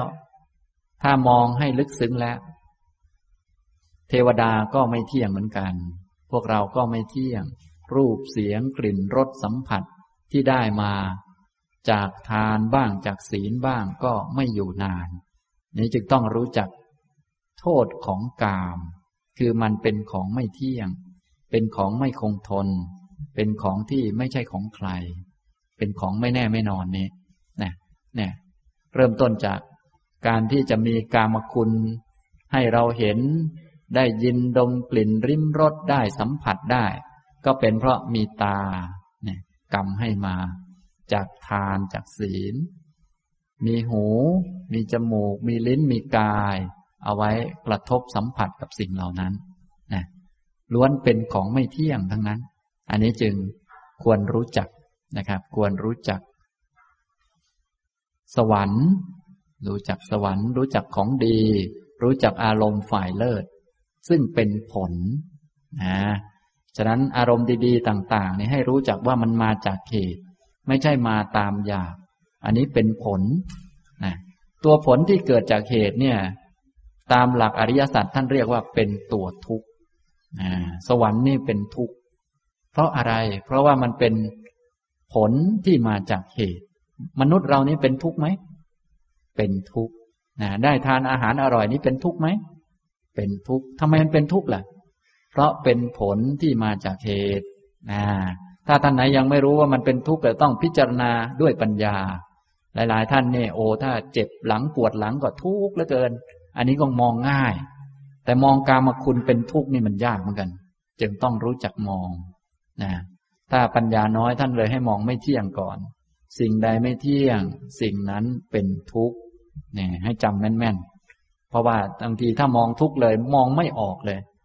อุตส่าห์นั่งสมาธิอ๋อสบายดี ไม่เห็นทุกข์อะไรเลยที่ไม่เห็นทุกข์อะไรเลยเนี่ย ไม่ใช่เพราะว่าไม่มีทุกข์แต่เพราะไม่มีตา ฉะนั้นจะต้องฝึกตานะให้มองเห็น ต้องมองเห็นโทษของกาม โทษของสิ่งต่างๆ มันเป็นของไม่เที่ยงไม่แน่ไม่นอน ต้องมองเห็นโทษให้ได้ ถ้ามองไม่เห็นโทษก็ ไม่ใช่ว่ามันไม่มีโทษ แต่เพราะยังมองไม่เห็น พอมองไม่เห็นต้องฝึกตา ฝึกตาให้มองเห็น อย่างนี้นะครับ นี่ อารมณ์ดีๆ เนี่ย สิ่งดีๆ กามคุณที่สวยๆงามๆเสียงเพราะๆก็ดี ลาบยศชื่อเสียงก็ดี พวกนี้ เป็นสิ่งที่เกิดขึ้นมาจากเงื่อนไขจากเหตุจากปัจจัย สิ่งใดที่เกิดเพราะเหตุสิ่งนั้นเรียกว่าเป็นตัวทุกข์ ไม่ใช่ตัวเราไม่ใช่ของเรา มันมีโทษติดตัวมันมา คือมันเป็นของไม่เที่ยง เริ่มตั้งแต่ร่างกายของเราเองนี้ ท่านก็เลยสรุปบอกแล้ว อุปทานขันธ์ทั้งห้าเป็นตัวทุกข์ แต่นี้แสดงในแง่อนุปุพิกถา ซึ่งเหมาะกับพวกคารวาสเรา เพราะพวกคารวาสเราโดยทั่วไปพากันแสวงหากรรมคุณ พากันแสวงหาความสุข พากันขวนขวายที่จะไปสุคติโลกสวรรค์ ก็ก็เอาสิ่งที่ตัวเองอยากได้นี่แหละมาพิจารณามันตรงดีนะ ถ้าจะไปพิจารณาแบบพระก็ตัวเองไม่ใช่พระนะมันก็ไม่เข้ากัน แต่อาจจะพิจารณาได้ก็ได้ แต่ว่ามันไม่ค่อยเข้ากัน แต่ว่าอันที่พวกเราสัมผัสอยู่เป็นประจำ เช่นหาความสุขเนี่ย หากันอยู่ประจำเนี่ย เอาตัวนี้แหละมาพิจารณา ความสุขเนี่ย มันเป็นตัวตนไหมไม่นะมันมาจากเหตุจากปัจจัย ไม่ได้มาตามอยากนะ พวกเรานี่หาความสุข ต้องรู้ว่าความสุขนี้มันไม่ได้มาจาก ความอยาก มันมาจากเหตุ เหตุก็คือ ทานคือศีล และมันเที่ยงไหมล่ะ ไม่เที่ยง เนี่ย อย่างนี้ ที่พวกเราแสวงหาขวนขวายกันอยู่เนี่ย เงินทองชื่อเสียงที่ดินบ้าน รถยนต์หรืออะไรต่อมีอะไรที่หากันเนี่ย ต้องเอาตัวนี้แหละมาพิจารณาอ่าไม่ใช่ว่าเราอยากได้แล้วมันได้นะ รถยนต์เนี่ย บางคนเขาอยากได้เขาไม่ได้ก็มีเยอะทำไมเป็นอย่างนั้น เพราะมันเป็นไปตามเงื่อนไข เงื่อนไขดี มีทานมีศีล จึงได้มา ได้แล้วมันเที่ยงไหม ไม่เที่ยงต้องเห็นโทษต่อมา อยู่ไม่นาน พอเห็นโทษก็เรียกว่ามีสัมมาทิฏฐิ มีความเห็นที่ถูกต้อง ทุกอย่างมาตามเงื่อนไข ทานศีลนี่เป็นเหตุ สวรรค์นั้นเป็นผล ผลที่เกิดจากเหตุนี้เป็นทุกข์ ทุกเนี่ยควรเบื่อหน่ายนะเป็นของที่มีโทษติดมา ก็เห็นโทษของกาม กามาทีนวกถา พอเห็นโทษของกามแล้วก็คิดจะออก นี่ก็เริ่มต้นมรรคแล้วเห็นถูกต้องนี้เป็นสัมมาทิฏฐิ คิดจะออกเป็นสัมมาสังกัปปะ ก็ดำเนินชีวิตด้วยปัญญาต่อไป อย่างนี้นะครับฉะนั้นถ้าพิจารณาเป็นอย่างนี้ ฟังอนุปุพิกถา ก็มีดวงตาได้ มีปัญญาได้นะอันนี้ พูดวิธีการในการพิจารณาให้ฟัง ฉะนั้นท่านทั้งหลายที่ได้เรียนเรื่องปฏิจจสมุปบาทก็ดี ได้เรียนเรื่องอริยสัจก็ดีอะไรก็ดีก็อย่าลืมเอามาใช้ในทุกๆเรื่องที่ฟังนะแม้แต่เรื่องทานเนี่ย แม่เข้าปฏิจจสมุปบาทเข้าเรื่องอริยสัจได้ยังไง บางคนยังสงสัยนะ เขาฟังจนบรรลุเป็นแถวๆแล้ว พวกเรายังงงอยู่เลย บางทียังเห็นผิดอีก บางทียังไปสีละพตปรามาตยึดถือว่าเป็นเราของเราอีกยังวุ่นวายอยู่ ในยุคพุทธกาลเนี่ย ท่านบรรลุกันเยอะแยะแล้ว แต่พวกเรายังไม่บรรลุกัน ที่เป็นอย่างนั้นก็เป็นเพราะว่าไม่รู้จักวิธีพิจารณาให้เห็นเป็นธรรมะนะฉะนั้นเวลาฟังธรรมะเรื่องอะไร ต้องรู้ว่าเนี่ยเป็นเรื่องธรรมะ ไม่ใช่เรื่องราวเรื่องของเรา มีเงื่อนไขอย่างนี้อย่างนี้ สิ่งอย่างนี้อย่างนี้จึงเกิดขึ้น สิ่งที่เกิดเพราะเงื่อนไขนี้เป็นทุกข์สิ่งที่เกิดเพราะเหตุนี้มันเป็นทุกข์อย่างนี้พอเข้าใจไหมครับ เนี่ย อย่างนี้ต้องให้ชัดเจน โดยเฉพาะ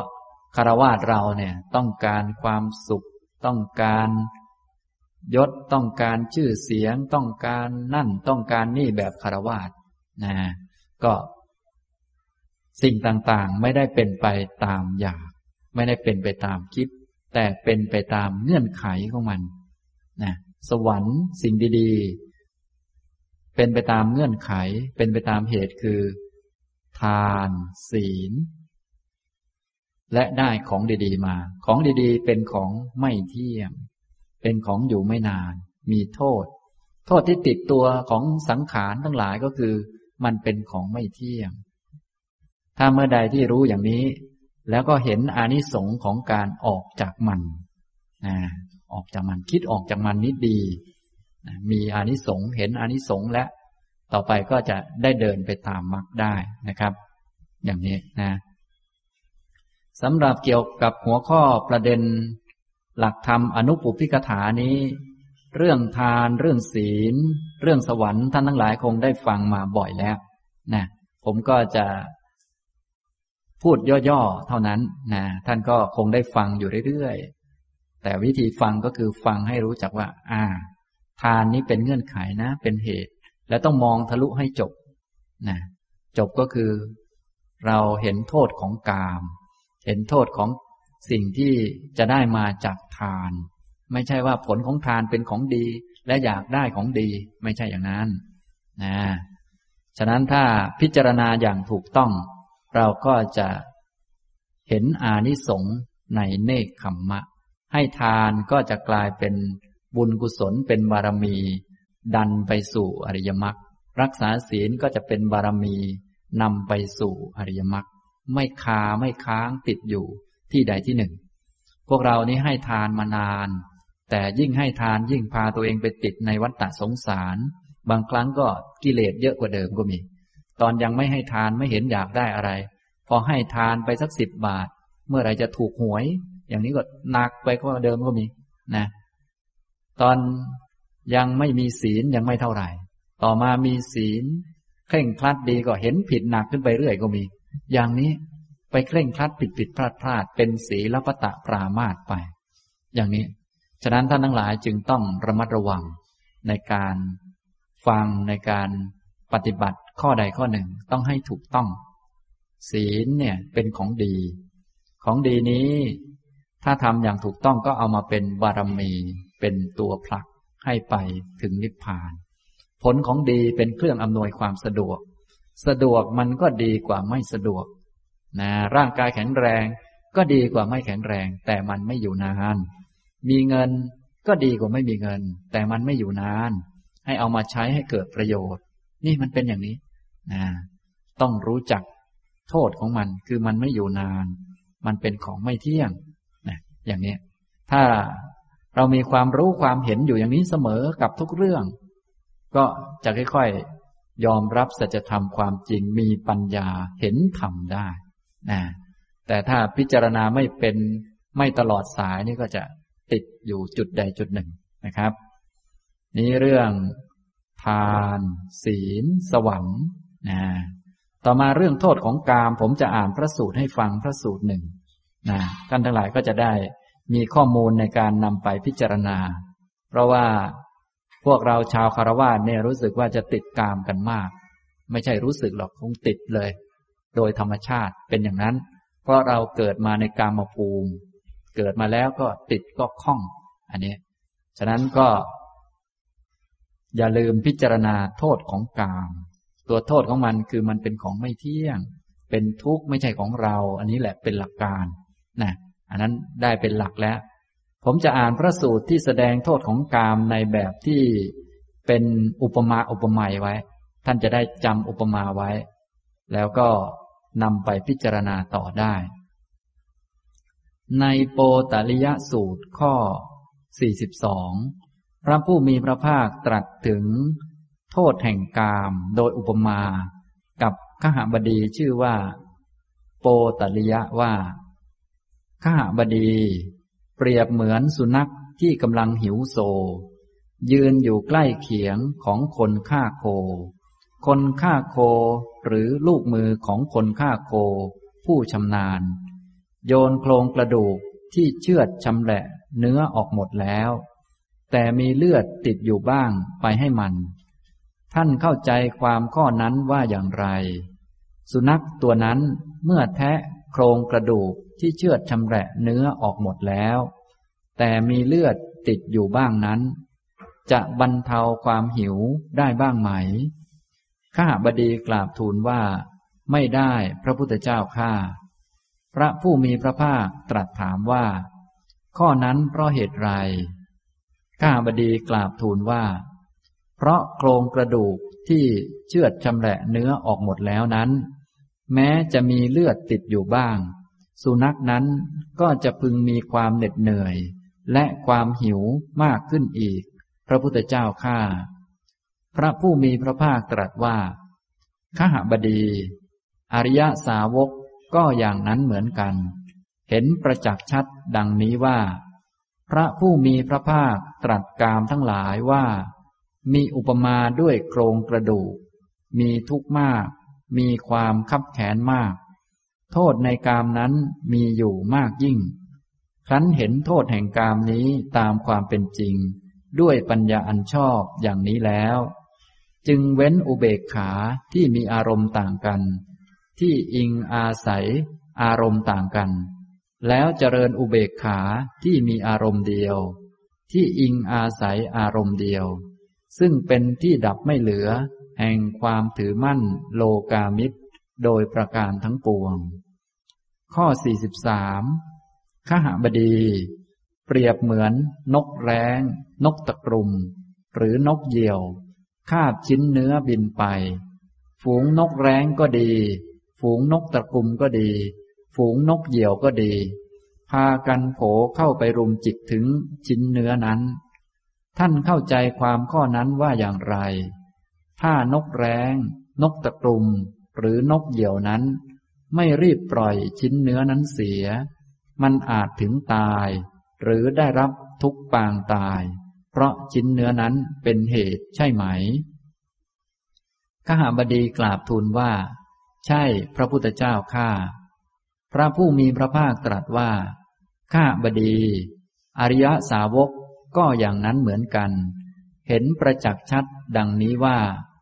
พระผู้มีพระภาคตรัสกามทั้งหลายว่า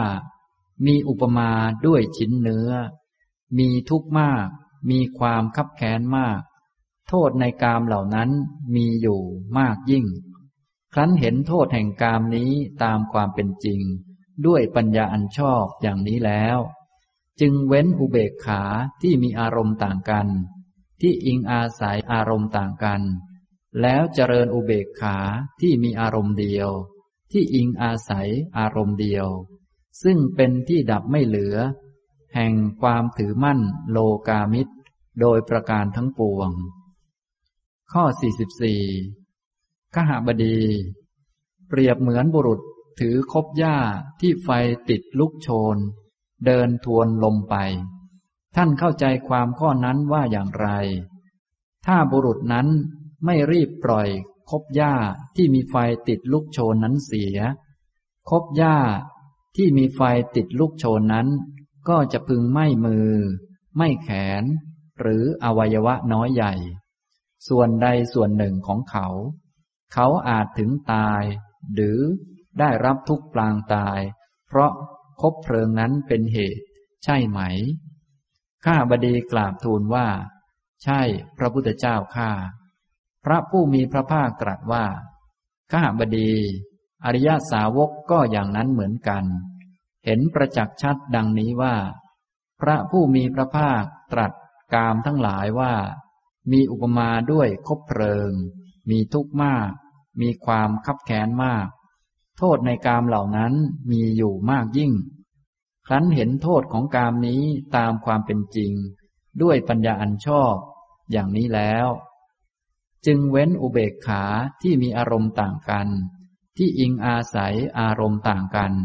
แล้วเจริญอุเบกขาที่มีอารมณ์เดียว ที่อิงอาศัยอารมณ์เดียว ซึ่งเป็นที่ดับไม่เหลือ แห่งความถือมั่นโลกามิตร โดยประการทั้งปวง ข้อ 45 ข้าบดี เปรียบเหมือนหลุมฐานเพลิง มีความลึกกว่าหนึ่งชั่วบุรุษ เต็มด้วยฐานเพลิงที่ปราศจากเปลว ปราศจากควันลำดับนั้น บุรุษผู้หนึ่งเป็นคนรักชีวิต ไม่อยากตาย รักสุขเกลียดทุกข์มาถึงเข้า มีชายสองคนเป็นคนแข็งแรงช่วยกัน จับแขนเขาข้างละคน ฉุดเข้าไปยังหลุมฐานเพลิง ท่านเข้าใจความข้อนั้นว่าอย่างไร คนนั้นจะพึงน้อมกายเข้าไปอย่างนั้นใช่ไหม ข้าบดีกราบทูลว่า ไม่ใช่พระพุทธเจ้าข้า พระผู้มีพระภาคตรัสว่า ข้อนั้นเพราะเหตุไร ข้าบดีกราบทูลว่า เพราะบุรุษนั้นรู้ว่า ถ้าเราจักตกลงไปยังหลุมฐานเพลิงนี้ อาจถึงตาย หรือได้รับทุกปางตาย เพราะหลุมฐานเพลิงนั้นเป็นเหตุ พระพุทธเจ้าข้าพระผู้มีพระภาคตรัสว่าข้าบดี อริยสาวกก็อย่างนั้นเหมือนกัน เห็นประจักษ์ชัดดังนี้ว่า พระผู้มีพระภาคตรัสกามทั้งหลายว่า มีอุปมาด้วยหลุมฐานเพลิง มีทุกข์มาก มีความคับแค้นมาก โทษในกามเหล่านั้นมีอยู่มากยิ่ง ครั้นเห็นโทษของกามนี้ตามความเป็นจริง ด้วยปัญญาอันชอบอย่างนี้แล้ว จึงเว้นอุเบกขาที่มีอารมณ์ต่างกัน ที่อิงอาศัยอารมณ์ต่างกัน แล้วเจริญอุเบกขาที่มีอารมณ์เดียว ที่อิงอาศัยอารมณ์เดียว ซึ่งเป็นที่ดับไม่เหลือ แห่งความถือมั่นโลกามิตร โดยประการทั้งปวง ข้อ 46ข้าบดี คนฝันเห็นสวน ป่า สถานที่สะโบกกรณีที่น่ารื่นรม เขาตื่นขึ้นมาก็ไม่เห็นอะไรเลย แม้ฉันใด อริยาสาวกก็ฉันนั้นเหมือนกัน เห็นประจักษ์ชัดดังนี้ว่า พระผู้มีพระภาคตรัสกามทั้งหลายว่า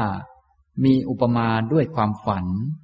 มีทุกข์มาก มีความคับแค้นมาก โทษในกามนั้นมีอยู่มากยิ่ง จึงเว้นอุเบกขาที่มีอารมณ์ต่างกัน ที่อิงอาศัยอารมณ์ต่างกัน แล้วเจริญอุเบกขาที่มีอารมณ์เดียว ที่อิงอาศัยอารมณ์เดียว ซึ่งเป็นที่ดับไม่เหลือ แห่งความถือมั่น โลกามิตรโดยประการทั้งปวง ข้อที่ 47 ข้าบดี เปรียบเหมือน คนยืมทรัพย์สมบัติ คือแก้วมณีและกุณทนอย่างดีของผู้อื่น นั่งยานพาหะไป เขาสวมใส่ทรัพย์สมบัติที่ตนยืมมาไว้รอบตัว เดินไประหว่างร้านค้าในตลาด ประชาชนเห็นเขาแล้วก็ซุบซิบกันอย่างนี้ว่า คนนี้รวยจริง พวกคนรวยเขาใช้สอยสมบัติกันอย่างนี้เอง พวกเจ้าของพบเขาณที่ใดที่หนึ่งเข้า ก็จะพึงนำเอาของของตนคืนไปในที่นั้นๆ ท่านเข้าใจความข้อนั้นว่าอย่างไร สมควรไหมกับการที่คนผู้นั้นไม่แสดงอาการหวงแหนในทรัพย์สมบัติ ข้าบดีกราบทูลว่า สมควรพระพุทธเจ้าข้า พระผู้มีพระภาคตรัสถามว่า ข้อนั้นเพราะเหตุไร ข้าบดีกราบทูลว่า เพราะเจ้าของมีสิทธิ์จะนำของของตนคืนไป พระพุทธเจ้าข้าพระผู้มีพระภาคตรัสว่า ข้าบดี อริยสาวกก็อย่างนั้นเหมือนกัน เห็นประจักษ์ชัดดังนี้ว่า พระผู้มีพระภาคตรัสกามทั้งหลายว่า มีอุปมาด้วยของขอยืม มีทุกข์มาก มีความคับแค้นมาก โทษในกามเหล่านั้นมีอยู่มากยิ่ง ครั้นเห็นโทษของกามนี้ ตามความเป็นจริงด้วยปัญญาอันชอบอย่างนี้แล้ว จึงเว้นอุเบกขาที่มีอารมณ์ต่างกัน ที่อิงอาศัยอารมณ์ต่างกันแล้ว เจริญอุเบกขาที่มีอารมณ์เดียว ที่อิงอาศัยอารมณ์เดียว ซึ่งเป็นที่ดับไม่เหลือ แห่งความถือมั่นโลกามิตร โดยประการทั้งปวง ข้อ 48 ข้าบดี เปรียบเหมือนราวป่าใหญ่ ไม่ไกลจากหมู่บ้านหรือนิคม ต้นไม้ในราวป่านั้น มีผลดกดาดดื่น แต่ยังไม่หล่นลงมาเลยสักผลเดียว ชายคนหนึ่ง ผู้ต้องการผลไม้ เที่ยวเสาะแสวงหาผลไม้ เขามาถึงราวป่านั้น เห็นต้นไม้ที่มีผลดก ดาดดื่นนั้น เขาคิดอย่างนี้ว่า ต้นไม้นี้มีผลดกดาดดื่น แต่ไม่มีผลหล่นลงมาเลยสักผลเดียว แต่เรารู้วิธีปีนขึ้นต้นไม้ ทางที่ดีเราควรปีนขึ้นต้นไม้นี้ แล้วกินพออิ่ม และใส่พกให้เต็ม เขาจึงปีนขึ้นต้นไม้นั้น แล้วกินพออิ่ม และใส่พกให้เต็ม ต่อมาชายคนที่สอง ต้องการผลไม้ ถือขวานที่คมกลิบเที่ยวเสาะแสวงหาผลไม้ เขามาถึงราวป่านั้น เห็นต้นไม้มีผลดกดาดเดิน เขาคิดอย่างนี้ว่า ต้นไม้นี้มีผลดกดาดเดิน แต่ไม่มีผลหล่นลงมาสักผลเดียว และเราก็ไม่รู้วิธีปีนขึ้นต้นไม้ ทางที่ดี เราควรจะตัดต้นไม้นี้ที่โคนต้น แล้วกินพออิ่มและใส่พกให้เต็ม เขาจึงตัดต้นไม้นั้นที่โคนต้น ท่านเข้าใจความข้อนั้นว่าอย่างไร ชายคนแรกโน้นที่ปีนขึ้นต้นไม้ก่อน ถ้าไม่รีบลงมา ต้นไม้ก็ล้มทับ มือเท้า หรืออวัยวะน้อยใหญ่ ส่วนใดส่วนหนึ่งของเขาให้หักได้ เขาอาจถึงตายหรือได้รับทุกปางตาย เพราะต้นไม้นั้นเป็นเหตุใช่ไหม ข้าบดีกราบทูลว่า ใช่พระพุทธเจ้าข้า พระผู้มีพระภาคตรัสว่า ข้าบดี อริยสาวกก็อย่างนั้นเหมือนกัน เห็นประจักษ์ชัดดังนี้ว่า พระผู้มีพระภาคตรัสกามทั้งหลายว่า มีอุปมาด้วยผลไม้ มีทุกข์มาก มีความคับแค้นมาก โทษในกามเหล่านั้นมีอยู่มากยิ่งครั้นเห็นโทษของกามนี้ตามความเป็นจริง ด้วยปัญญาอันชอบอย่างนี้แล้ว จึงเว้นอุเบกขาที่มีอารมณ์ต่างกัน ที่อิงอาศัยอารมณ์ต่างกัน เจริญอุเบกขาที่มีอารมณ์เดียว ที่อิงอาศัยอารมณ์เดียว ซึ่งเป็นที่ดับไม่เหลือ แห่งความถือมั่น โลกามิตรโดยประการทั้งปวง นะครับ อันนี้ก็อ่านพระสูตรเกี่ยวกับโทษของกามให้ฟัง โดยอุปมาเจ็ดอย่าง ถ้าท่านเป็นอริยสาวกนะอย่างพวกเรานี่เป็นสาวกของพระพุทธเจ้าผู้เป็นอริยะได้ฟังกามต่างๆ เนี่ย เป็นผลที่เกิดจากเหตุที่ดีนะ ก็คือทานและศีล แต่ต้องมาพิจารณาต่อ เพื่อจะได้ไม่วุ่นวายไปกับมัน จะได้ไปแสวงหา อารมณ์เป็นหนึ่งด้วยสมาธิจะได้ไปนิพพานต่อไป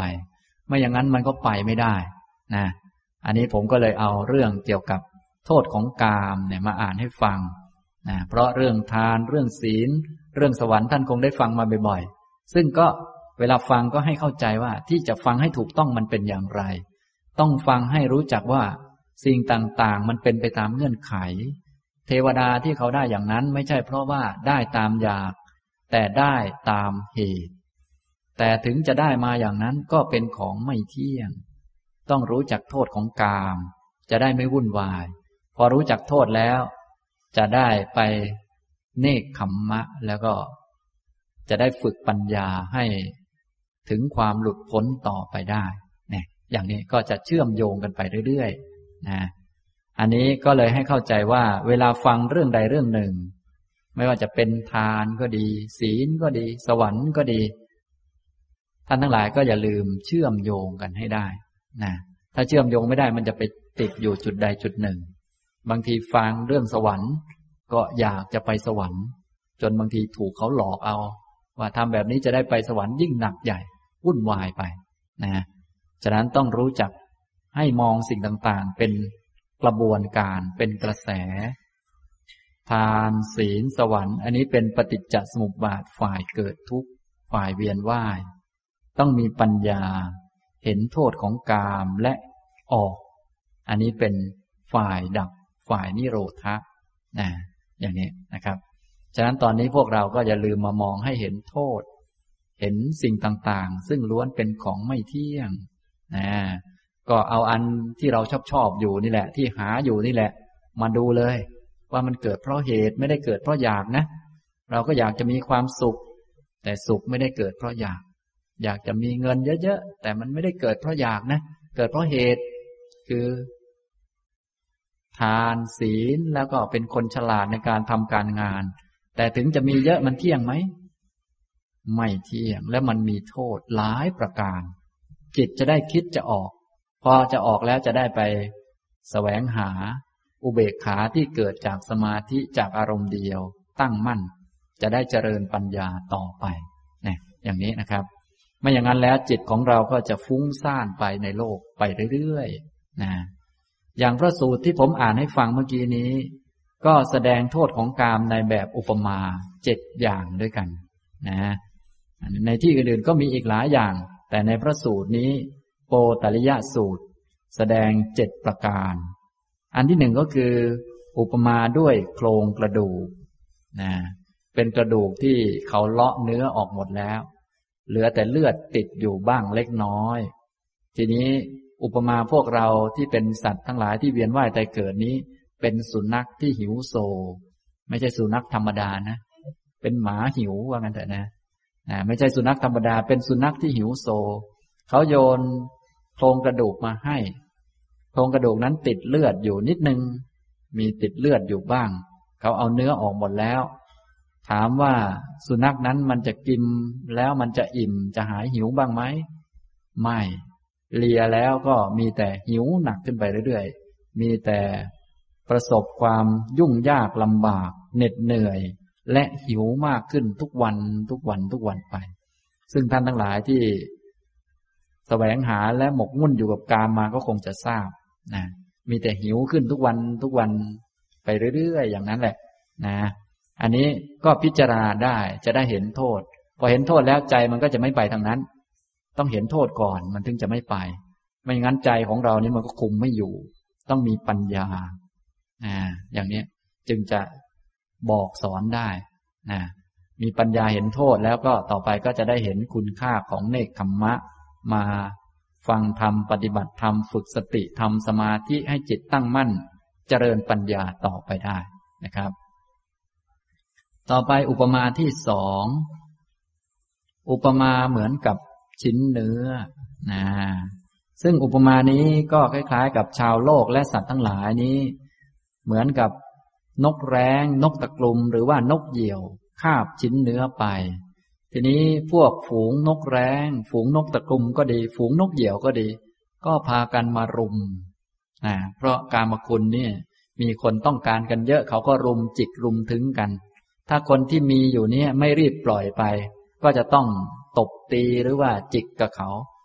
ต้องตายหรือว่าทุกปางตายนะฉะนั้นถ้าไม่อยากทุกปางตายถึงเวลาที่คนอื่นเขาแย่งก็ต้อง ดูกำลังประลองกำลังกันสักนิดนึง ถ้าประลองแล้วรู้สึกว่าสู้เขาไม่ไหวก็จงให้เขาไป ก็จะไม่บาดเจ็บมากนัก แต่ถ้าเอาเป็นเอาตายกันก็ได้ตายจริง ๆ นะนะอย่างนั้นแต่ก็จะไม่ได้ชิ้นเนื้อนั้นไปนี่อุปมากามเหมือนกับชิ้นเนื้อนะครับ อุปมามีหลายอย่าง ท่านทั้งหลายก็จำไว้บางอุปมาที่เข้าลึกซึ้งในใจได้ดี เนื่องจากว่า ถ้าอย่างพระพุทธองค์ก็แสดงเหมาะสม ส่วนทางพวกเรานี่ก็ฟังเอาอันไหนที่เข้ากับใจดีๆ แล้วก็เอาไปใส่ใจเสมอๆบ่อยๆนะมีอะไรที่เป็นกรรมคุณ เช่นเงินขึ้นมาก็โอ้ชิ้นเนื้อ อะไรก็ว่าไป อันที่มันลึกซึ้งเข้าไปในใจนั่นแหละนะบางท่านอาจจะอุปมาอื่นก็ได้ แล้วแต่ท่านนะครับ มีลูกมีหลาน มีสามีภรรยาก็พิจารณาดู ความสุขที่เกิดจากคำพูด การเอาใจของเขาเป็นต้นนี้ก็อยู่ไม่นานนะก็ต้องรู้จักนะครับ ต่อไปอุปมาที่สามก็คืออุปมาด้วยคบเพลิงหญ้า บุรุษถือคบเพลิงหญ้าที่ติดไฟไป แล้วเดินทวนลมคบเพลิงหญ้าก็อาจจะมีประโยชน์ในแง่ ให้แสงสว่างได้บ้างในเวลากลางคืน แต่เดินทวนลมไปนี้ต้องระมัดระวังสะเก็ดของไฟอาจจะโดนหน้า แล้วมันก็ไหม้ไปเรื่อยๆ สักหน่อยมันจะไหม้มาถึงมือแล้ว มันก็จะร้อนลวกมือไปเรื่อยๆ ฉะนั้นถึงเวลาก็ต้องทิ้งไป ปล่อยไป และตอนถืออยู่ก็ต้องระมัดระวัง เดี๋ยวไฟมันจะมา ชนตาหรือว่าไหม้ตา บางคนถูกกามคุณไหม้ตาจนตาบอดไปเลยก็มี อันนี้ก็อันตรายนะ ต่อมาอุปมาที่สี่อุปมาด้วยหลุมฐานเพลิง นะหลุมฐานเพลิงที่เร่าร้อนมาก มีคนสองคนเนี่ย ดึงเราฉุดเราลงไป คนที่แข็งแรงฉุดลงไป เราจะลงไปไหมนะฉะนั้นชาวโลกนี่รู้สึกว่าเขาจะฉุดเราไปทางโน้นทางนี้ อยากเอาเราไปเป็นพวก เดี๋ยวก็มีข่าวโน้นข่าวนี้ อ่า ให้เราไปเป็นพวกเขาอย่างนั้นอย่างนี้ นี้ต้องระมัดระวัง เขาโฆษณา ให้เราไปเอาของเขาให้เอา ดังนั้นอย่างนี้ก็ว่าไปนะอย่างนี้ก็เหมือนฉุดเราลงไปในหลุมฐานเพลิง และเราก็ตาย แล้วก็ทุกปางตาย เวียนว่ายตายเกิดไปเรื่อยๆที่พวกเราเวียนว่ายตายเกิดมานาน และที่ยังเกิดในกามภูมิก็เป็นเพราะอย่างนี้ ที่ยังเป็นหญิงเป็นชายกันก็เพราะอย่างนี้แหละนะเป็นผู้ชายก็เพราะรักผู้หญิง เป็นผู้หญิงก็เพราะรักผู้ชาย ก็กลับไปกลับมาเวียนว่ายอยู่อย่างนี้ และดีที่ได้รับผลคือ เป็นผลของทานของศีลจึงได้เกิดเป็นคน ถ้าไม่มีทานไม่มีศีลเป็นผลของทุจริตนี่หนักกว่านี้ไปตกอบายอีกเนี่ยนี้ขนาดเอาผลของสิ่งที่ดีมาพิจารณาเนี่ยก็เห็นชัดนะนะฉะนั้นทำทานรักษาศีลก็ต้องทำให้เป็นให้ถูกต้อง จะได้เป็นบารมีช่วย ดันตนเองไปสู่นิพพานทำให้เกิดความอำนวยความสะดวก เพราะจิตที่ให้ทานบริจาคนี้มันก็ปลอดโปร่ง จิตมันดี จิตดีมันก็สะดวกในการเจริญมรรคศีลก็ดีเป็นพื้นฐาน ดีๆ ทั้งนั้นเลย แต่ถ้าเอาดีเหล่านี้มายึดมาถือ เหตุดีผลดีเรายึดถือมันก็ไม่ดี มันไม่ดีตอนยึดถือนี่แหละ อย่างนี้นะครับ ฉะนั้นแบบที่พวกเรามีเครื่องอำนวยความสะดวก เช่น โทรศัพท์เป็นต้น นี้มันสะดวก ว่าไปแล้วสะดวกมันก็ดี แต่หลายๆท่านตอนนี้ชักจะไม่สะดวกแล้ว จะฟังธรรมก็มีแต่เสียงโทรศัพท์มาอยู่เรื่อย จะทำอะไรก็ต้องเช็คโทรศัพท์อยู่เรื่อย จะไปไหนมาไหนก็ โอ้โห ไปเร็วไม่ได้ ช้าเพราะโทรศัพท์แหละมันอยู่ไหนมันอยู่ไหนนะอย่างนี้ก็รู้สึกว่าจะไม่อำนวยความสะดวก ส่วนใหญ่จะไม่ค่อยสะดวก อันนี้เป็นเพราะอะไร ก็เพราะไปติดมันนะอย่างนี้ ฉะนั้นก็เหมือนกันกับ กามคุณทั้งหลายที่เรามีเงินทอง การยอมรับหรืออะไรต่างๆ ถ้าเอามาใช้ให้เกิดประโยชน์ก็ดีมากนะต้องเห็นโทษของมัน จะได้เอามันมาใช้ประโยชน์ต่อไป แต่ถ้าไม่เห็นโทษไปติดไปคล้อง อันนี้ก็จะเหนื่อยเลยทีนี้นะครับ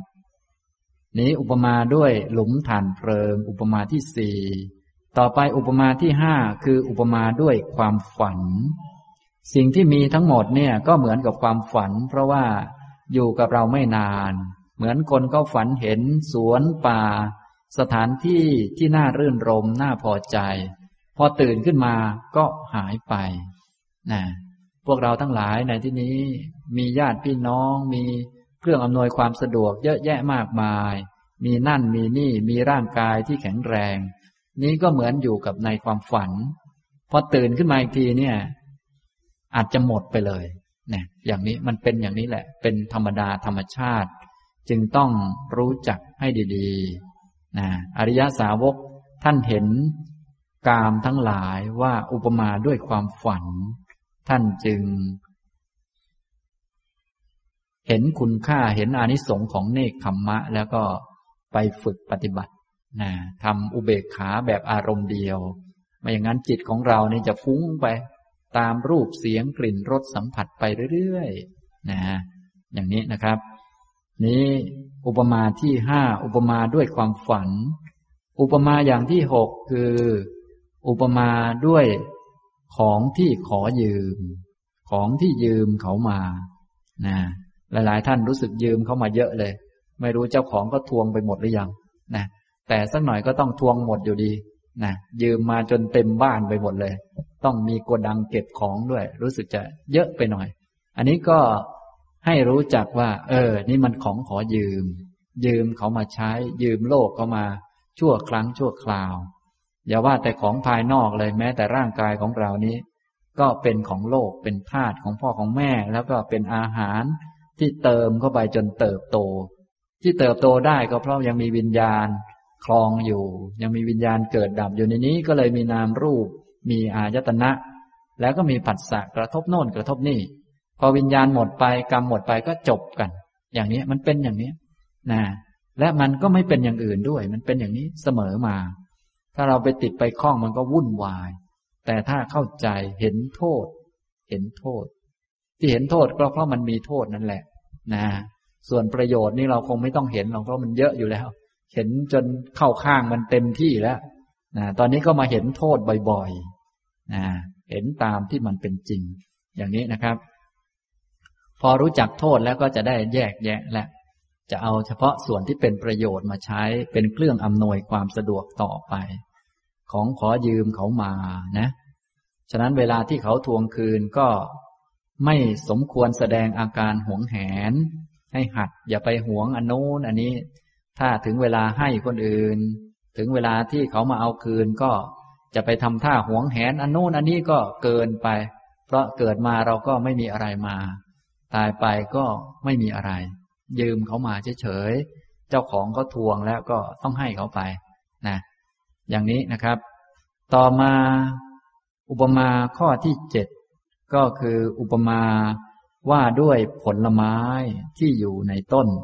นะผลไม้ที่อยู่ในต้นนั้นก็มีคนต้องการกันเยอะ แต่ละคนก็มีวิธีเอาผลไม้ไม่เหมือนกัน บางคนก็ขึ้นเอา เพราะปีนได้ก็ไปขึ้นเอา บางคนปีนไม่ได้เอาเลื่อยมาเลย เลื่อยอย่างเนี้ย ฉะนั้นแต่ละคนก็มีวิธีการในการหาเงินไม่เหมือนกัน งานไม่เหมือนกัน หาเก้าอี้หาอำนาจหาความสุขไม่เหมือนกัน ก็ต้องมีการกระทบกระทั่งและไม่เหมือนกัน อย่างนี้ ฉะนั้นจึงต้องระมัดระวังนะต้องรู้จักหลบเลี่ยง อย่างเช่นคนที่หนึ่งขึ้นต้นไม้แล้ว คนที่สองเขาเลื่อยเอ้ยเขาเลื่อยแล้ว เราต้องรีบลง ไม่อย่างนั้นจะคาอยู่อย่างนั้นก็ ต้นไม้ก็ทับพอดีอย่างนี้นะพวกเราก็เหมือนกัน หาโน่นหานี่ หาเงินก็ต้องระมัดระวัง เพราะวิธีการของคนอื่นก็ไม่เหมือนกับของเรา จริง ๆ ก็หาเงินเหมือนกันนี่แหละ หาอำนาจหา นั่นหานี่เหมือนกันนะนี่ แต่ว่าวิธีการไม่เหมือนจึงต้องระมัดระวังไว้ ให้รู้จักว่า กามเนี่ยอุปมาด้วยผลไม้ คนต้องการผลไม้เหมือนกัน แต่วิธีการเอาผลไม้ไม่เหมือนกันเนี่ยอย่างนี้พอเห็นโทษอย่างนี้แล้วจะได้ ละเว้นอุเบกขาที่มีอารมณ์ต่างกัน ที่อิงอาศัยกามคุณแล้วก็จะได้ไปเจริญอุเบกขาที่มีอารมณ์เดียว ไปทำสมาธิให้จิตมีความตั้งมั่นเป็นเอกคตา จะได้มาเจริญปัญญาต่อไปนะฉะนั้นในส่วนนี้ผมก็ได้พูดถึงกามาทีนวกถาโทษของกาม และอานิสงส์ของเนคขมมะต่อเนื่องกันนะฉะนั้นท่านฟังเรื่องใดเรื่องหนึ่งก็อย่าลืมเชื่อมโยงให้ได้ ให้เป็นห้าเรื่องต่อกันอย่างนี้ท่านก็จะสามารถที่จะรู้จักหนทางได้ว่า โอ้ทางนี้คืออริยมรรคมีองค์แปดต้องมีปัญญารู้เห็นมันตามที่เป็นจริง คิดจะออก เป้าหมายอยู่ที่นิพพานนะในชีวิตของเรามีเรื่องสิ่งดี ๆ ที่ต้องการมีเยอะแยะ อันนั้นก็ต้องรู้ว่ามันไม่ได้มาตามอยาก มันมาเพราะเหตุ อะไรที่เกิดเพราะเหตุมันเป็นทุกข์เป็นของไม่เที่ยง ต้องรู้จักโทษของมัน คิดจะออกแล้วก็ไปตามมรรคเนี่ยก็เข้าหลักแล้วนะถ้าพิจารณาเป็นอย่างนี้ก็จะได้ปัญญา พิจารณาบ่อยๆ ก็จะยอมรับความจริงจนกระทั่ง ถ้า องค์มรรคพร้อมก็จะบรรลุธรรม เหมือนที่ในยุคพุทธกาลท่านฟังแล้วก็ได้บรรลุธรรมกันเยอะแยะ ก็อาศัยธรรมเทศนาคืออนุปุพิกถานี้นะครับ ฉะนั้นฟังดูแล้วอนุปุพิกถานี้เป็นเรื่องง่าย ๆ แต่ทำให้คนบรรลุเยอะ บางท่านอาจจะงงว่า เอา้าทำไมเขาบรรลุได้ทำไมเขามีปัญญาได้ ก็เพราะว่า พิจารณาเห็นเป็นแต่ธรรมะที่เป็นกระแส ผู้ใดเห็นปฏิจจสมุปบาทผู้นั้นแหละ ชื่อว่าเห็นธรรมะนะฉะนั้นถ้าท่านอ่านในหนังสือเลย มีข้อความเขาว่าอ๋อเขาเห็นธรรมะ ให้ท่านรู้จักว่าเขาเห็นธรรมะ คือเห็นปฏิจจสมุปบาท เห็นความไม่มีตัวตน เห็นสิ่งต่างๆ เป็นไปตามเงื่อนไขตามเหตุตัดใจ เป็นไปตามกระแส อย่างนี้นะท่านก็จะเข้าใจและนำไปปฏิบัติได้นะครับ เอาละผมบรรยายก็พอสมควรนะครับ ต่อไปจะได้ฝึกสติกันบ้างเล็กน้อย เพราะการมีสตินี้เป็นพื้นฐาน เป็นการรู้จักควบคุมจิตของตัวเอง เบื้องต้นของการควบคุมจิตก็ให้ผูกจิตไว้กับกาย ตัวเชือกผูกก็คือสตินะอย่างนี้นะครับ ให้ทุกท่านลุกขึ้นยืนนะครับ นะให้ลุกขึ้นยืนนะให้ทุกท่านลุกขึ้นยืน ยืนตัวตรงยืนตัวยืนก็คือกาย ตัวที่สั่งกายให้ยืนก็คือจิตนะด้านกายก็มีธาตุดินน้ำไฟลมประชุมกันนะจิตเป็นตัวสั่งกาย หลักๆกก็มีอยู่สองอย่างนี้แหละนะกายยืน รู้ว่ายืน ให้รู้ ถ้าไม่รู้ให้ส่งความรู้ไป ดูจุดที่สังเกตได้ชัดก็คือน้ำหนักที่ลงที่ฝ่าเท้าให้รับรู้ครับ ต่อไปให้ทุกท่านเอียงตัวไปด้านซ้าย เอียงตัวไปด้านซ้าย เอียงเยอะๆหน่อยก็ได้ ให้รู้ว่ากายมันเอียง จิตรับรู้ กายที่เอียงซ้ายนี่เป็นกาย กายอันหนึ่งจิตที่รับรู้กายที่เอียงซ้ายเป็นจิตหนึ่ง ต่อไปเอียงไปด้านขวา พอเอียงไปด้านขวา อันนี้เป็นอีกกายหนึ่ง เป็นอีกรูปหนึ่ง จิตที่รับรู้กายที่เอียงขวาเป็นอีกจิตหนึ่ง เอียงไปด้านซ้าย ให้รับรู้กาย จิตเป็นผู้รับรู้ เอียงไปด้านขวา ให้รับรู้กาย จิตเป็นผู้รับรู้ ยืนตัวตรง ให้รู้กาย ยืนอยู่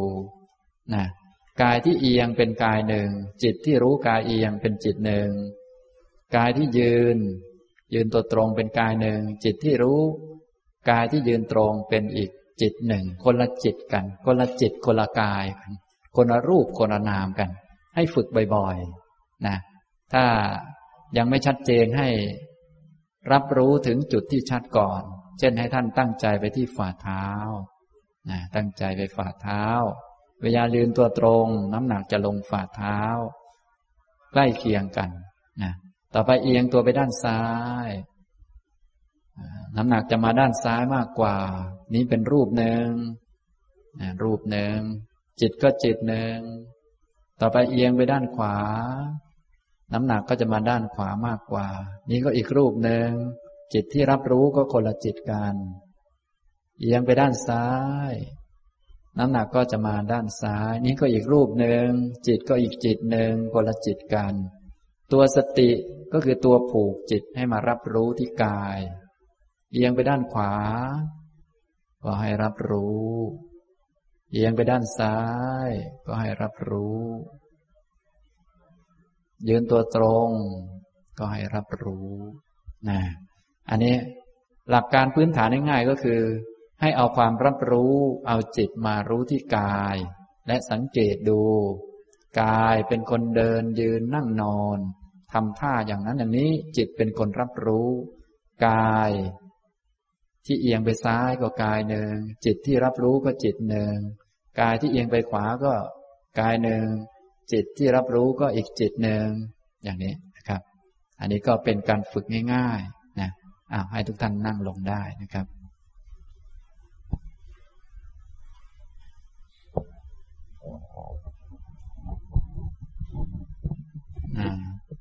นั่งลงก็ให้มีความรู้ตัว กายตอนยืนก็กายหนึ่ง นั่งลงก็เป็นอีกกายหนึ่ง จิตที่รับรู้ว่านั่ง ก็เป็นอีกจิตหนึ่ง มีอะไรเที่ยงแท้แน่นอนไหม ไม่มีเลย ในกายและในใจนี้นะ พอเข้าใจอย่างนี้แล้วก็ค่อยๆ ฝึกบ่อยๆ จิตก็จะตั้งมั่น แล้วก็ค่อย ๆ เห็นชัดขึ้น ชัดขึ้น ต่อไปก็ไปมองสิ่งต่างๆ ว่า โอ้ เป็นไปตามเงื่อนไขตามเหตุตามปัจจัยนะที่ลุกขึ้นได้ก็เพราะมีเงื่อนไขมีเหตุปัจจัย คือจิตมันคิดที่จะยืน และมีเงื่อนไขพร้อมอยู่กายก็เลยยืนได้ บางครั้งจิตคิดจะยืน แต่กายไม่พร้อมก็ยืนไม่ได้เหมือนกัน เป็นไปตามเงื่อนไขตามเหตุปัจจัย ไม่ใช่ว่าคิดจะยืนทุกครั้งแล้วจะยืนได้ ต้องดูเงื่อนไข ดูเหตุดูปัจจัย เนี่ย ก็นามก็เป็นปัจจัยแก่รูป จิตเป็นปัจจัยแก่กาย คิดจะเดิน คิดนั่นคิดนี่ก็ไปทำนั่นทำนี่ มันก็เป็นเงื่อนไขเป็นไปตามเหตุตามปัจจัยอย่างนี้นะครับ ฉะนั้นทุกๆ เรื่องถ้าพิจารณาเป็น โดยเริ่มต้นตั้งแต่กายและใจของเรานี่แหละ เป็นจุดตั้งต้นนะก็อย่าลืม เบื้องต้นให้มีสติไว้ เดินยืนนั่งนอนให้รู้ตัวเสมอ ถ้ายังไม่ค่อยรู้ตัวให้ท่านหาเวลาฝึกเวลาทำนะพอฝึก หัดเดินจงกรมนั่งสมาธิหรือเอียงซ้ายเอียงขวาอย่างที่ผมยกตัวอย่างเมื่อกี้ไปแล้ว พอทำบ่อยๆ ให้มันชินและต่อไปก็เอาไปฝึกในชีวิตธรรมดา เดินซ้ายขวาให้รู้ตัว อย่างน้อยเอาความรู้ไปไว้ที่ฝ่าเท้า ซ้ายขวาซ้ายขวา อย่างนี้ไว้ก่อน ต่อมาก็ฝึก ให้รู้จักมีแต่ของไม่แน่นอนไม่เที่ยงต่อไปนะครับ เอาละบรรยายมาก็พอสมควรแก่เวลาแล้วนะครับอนุโมทนาทุกท่านครับ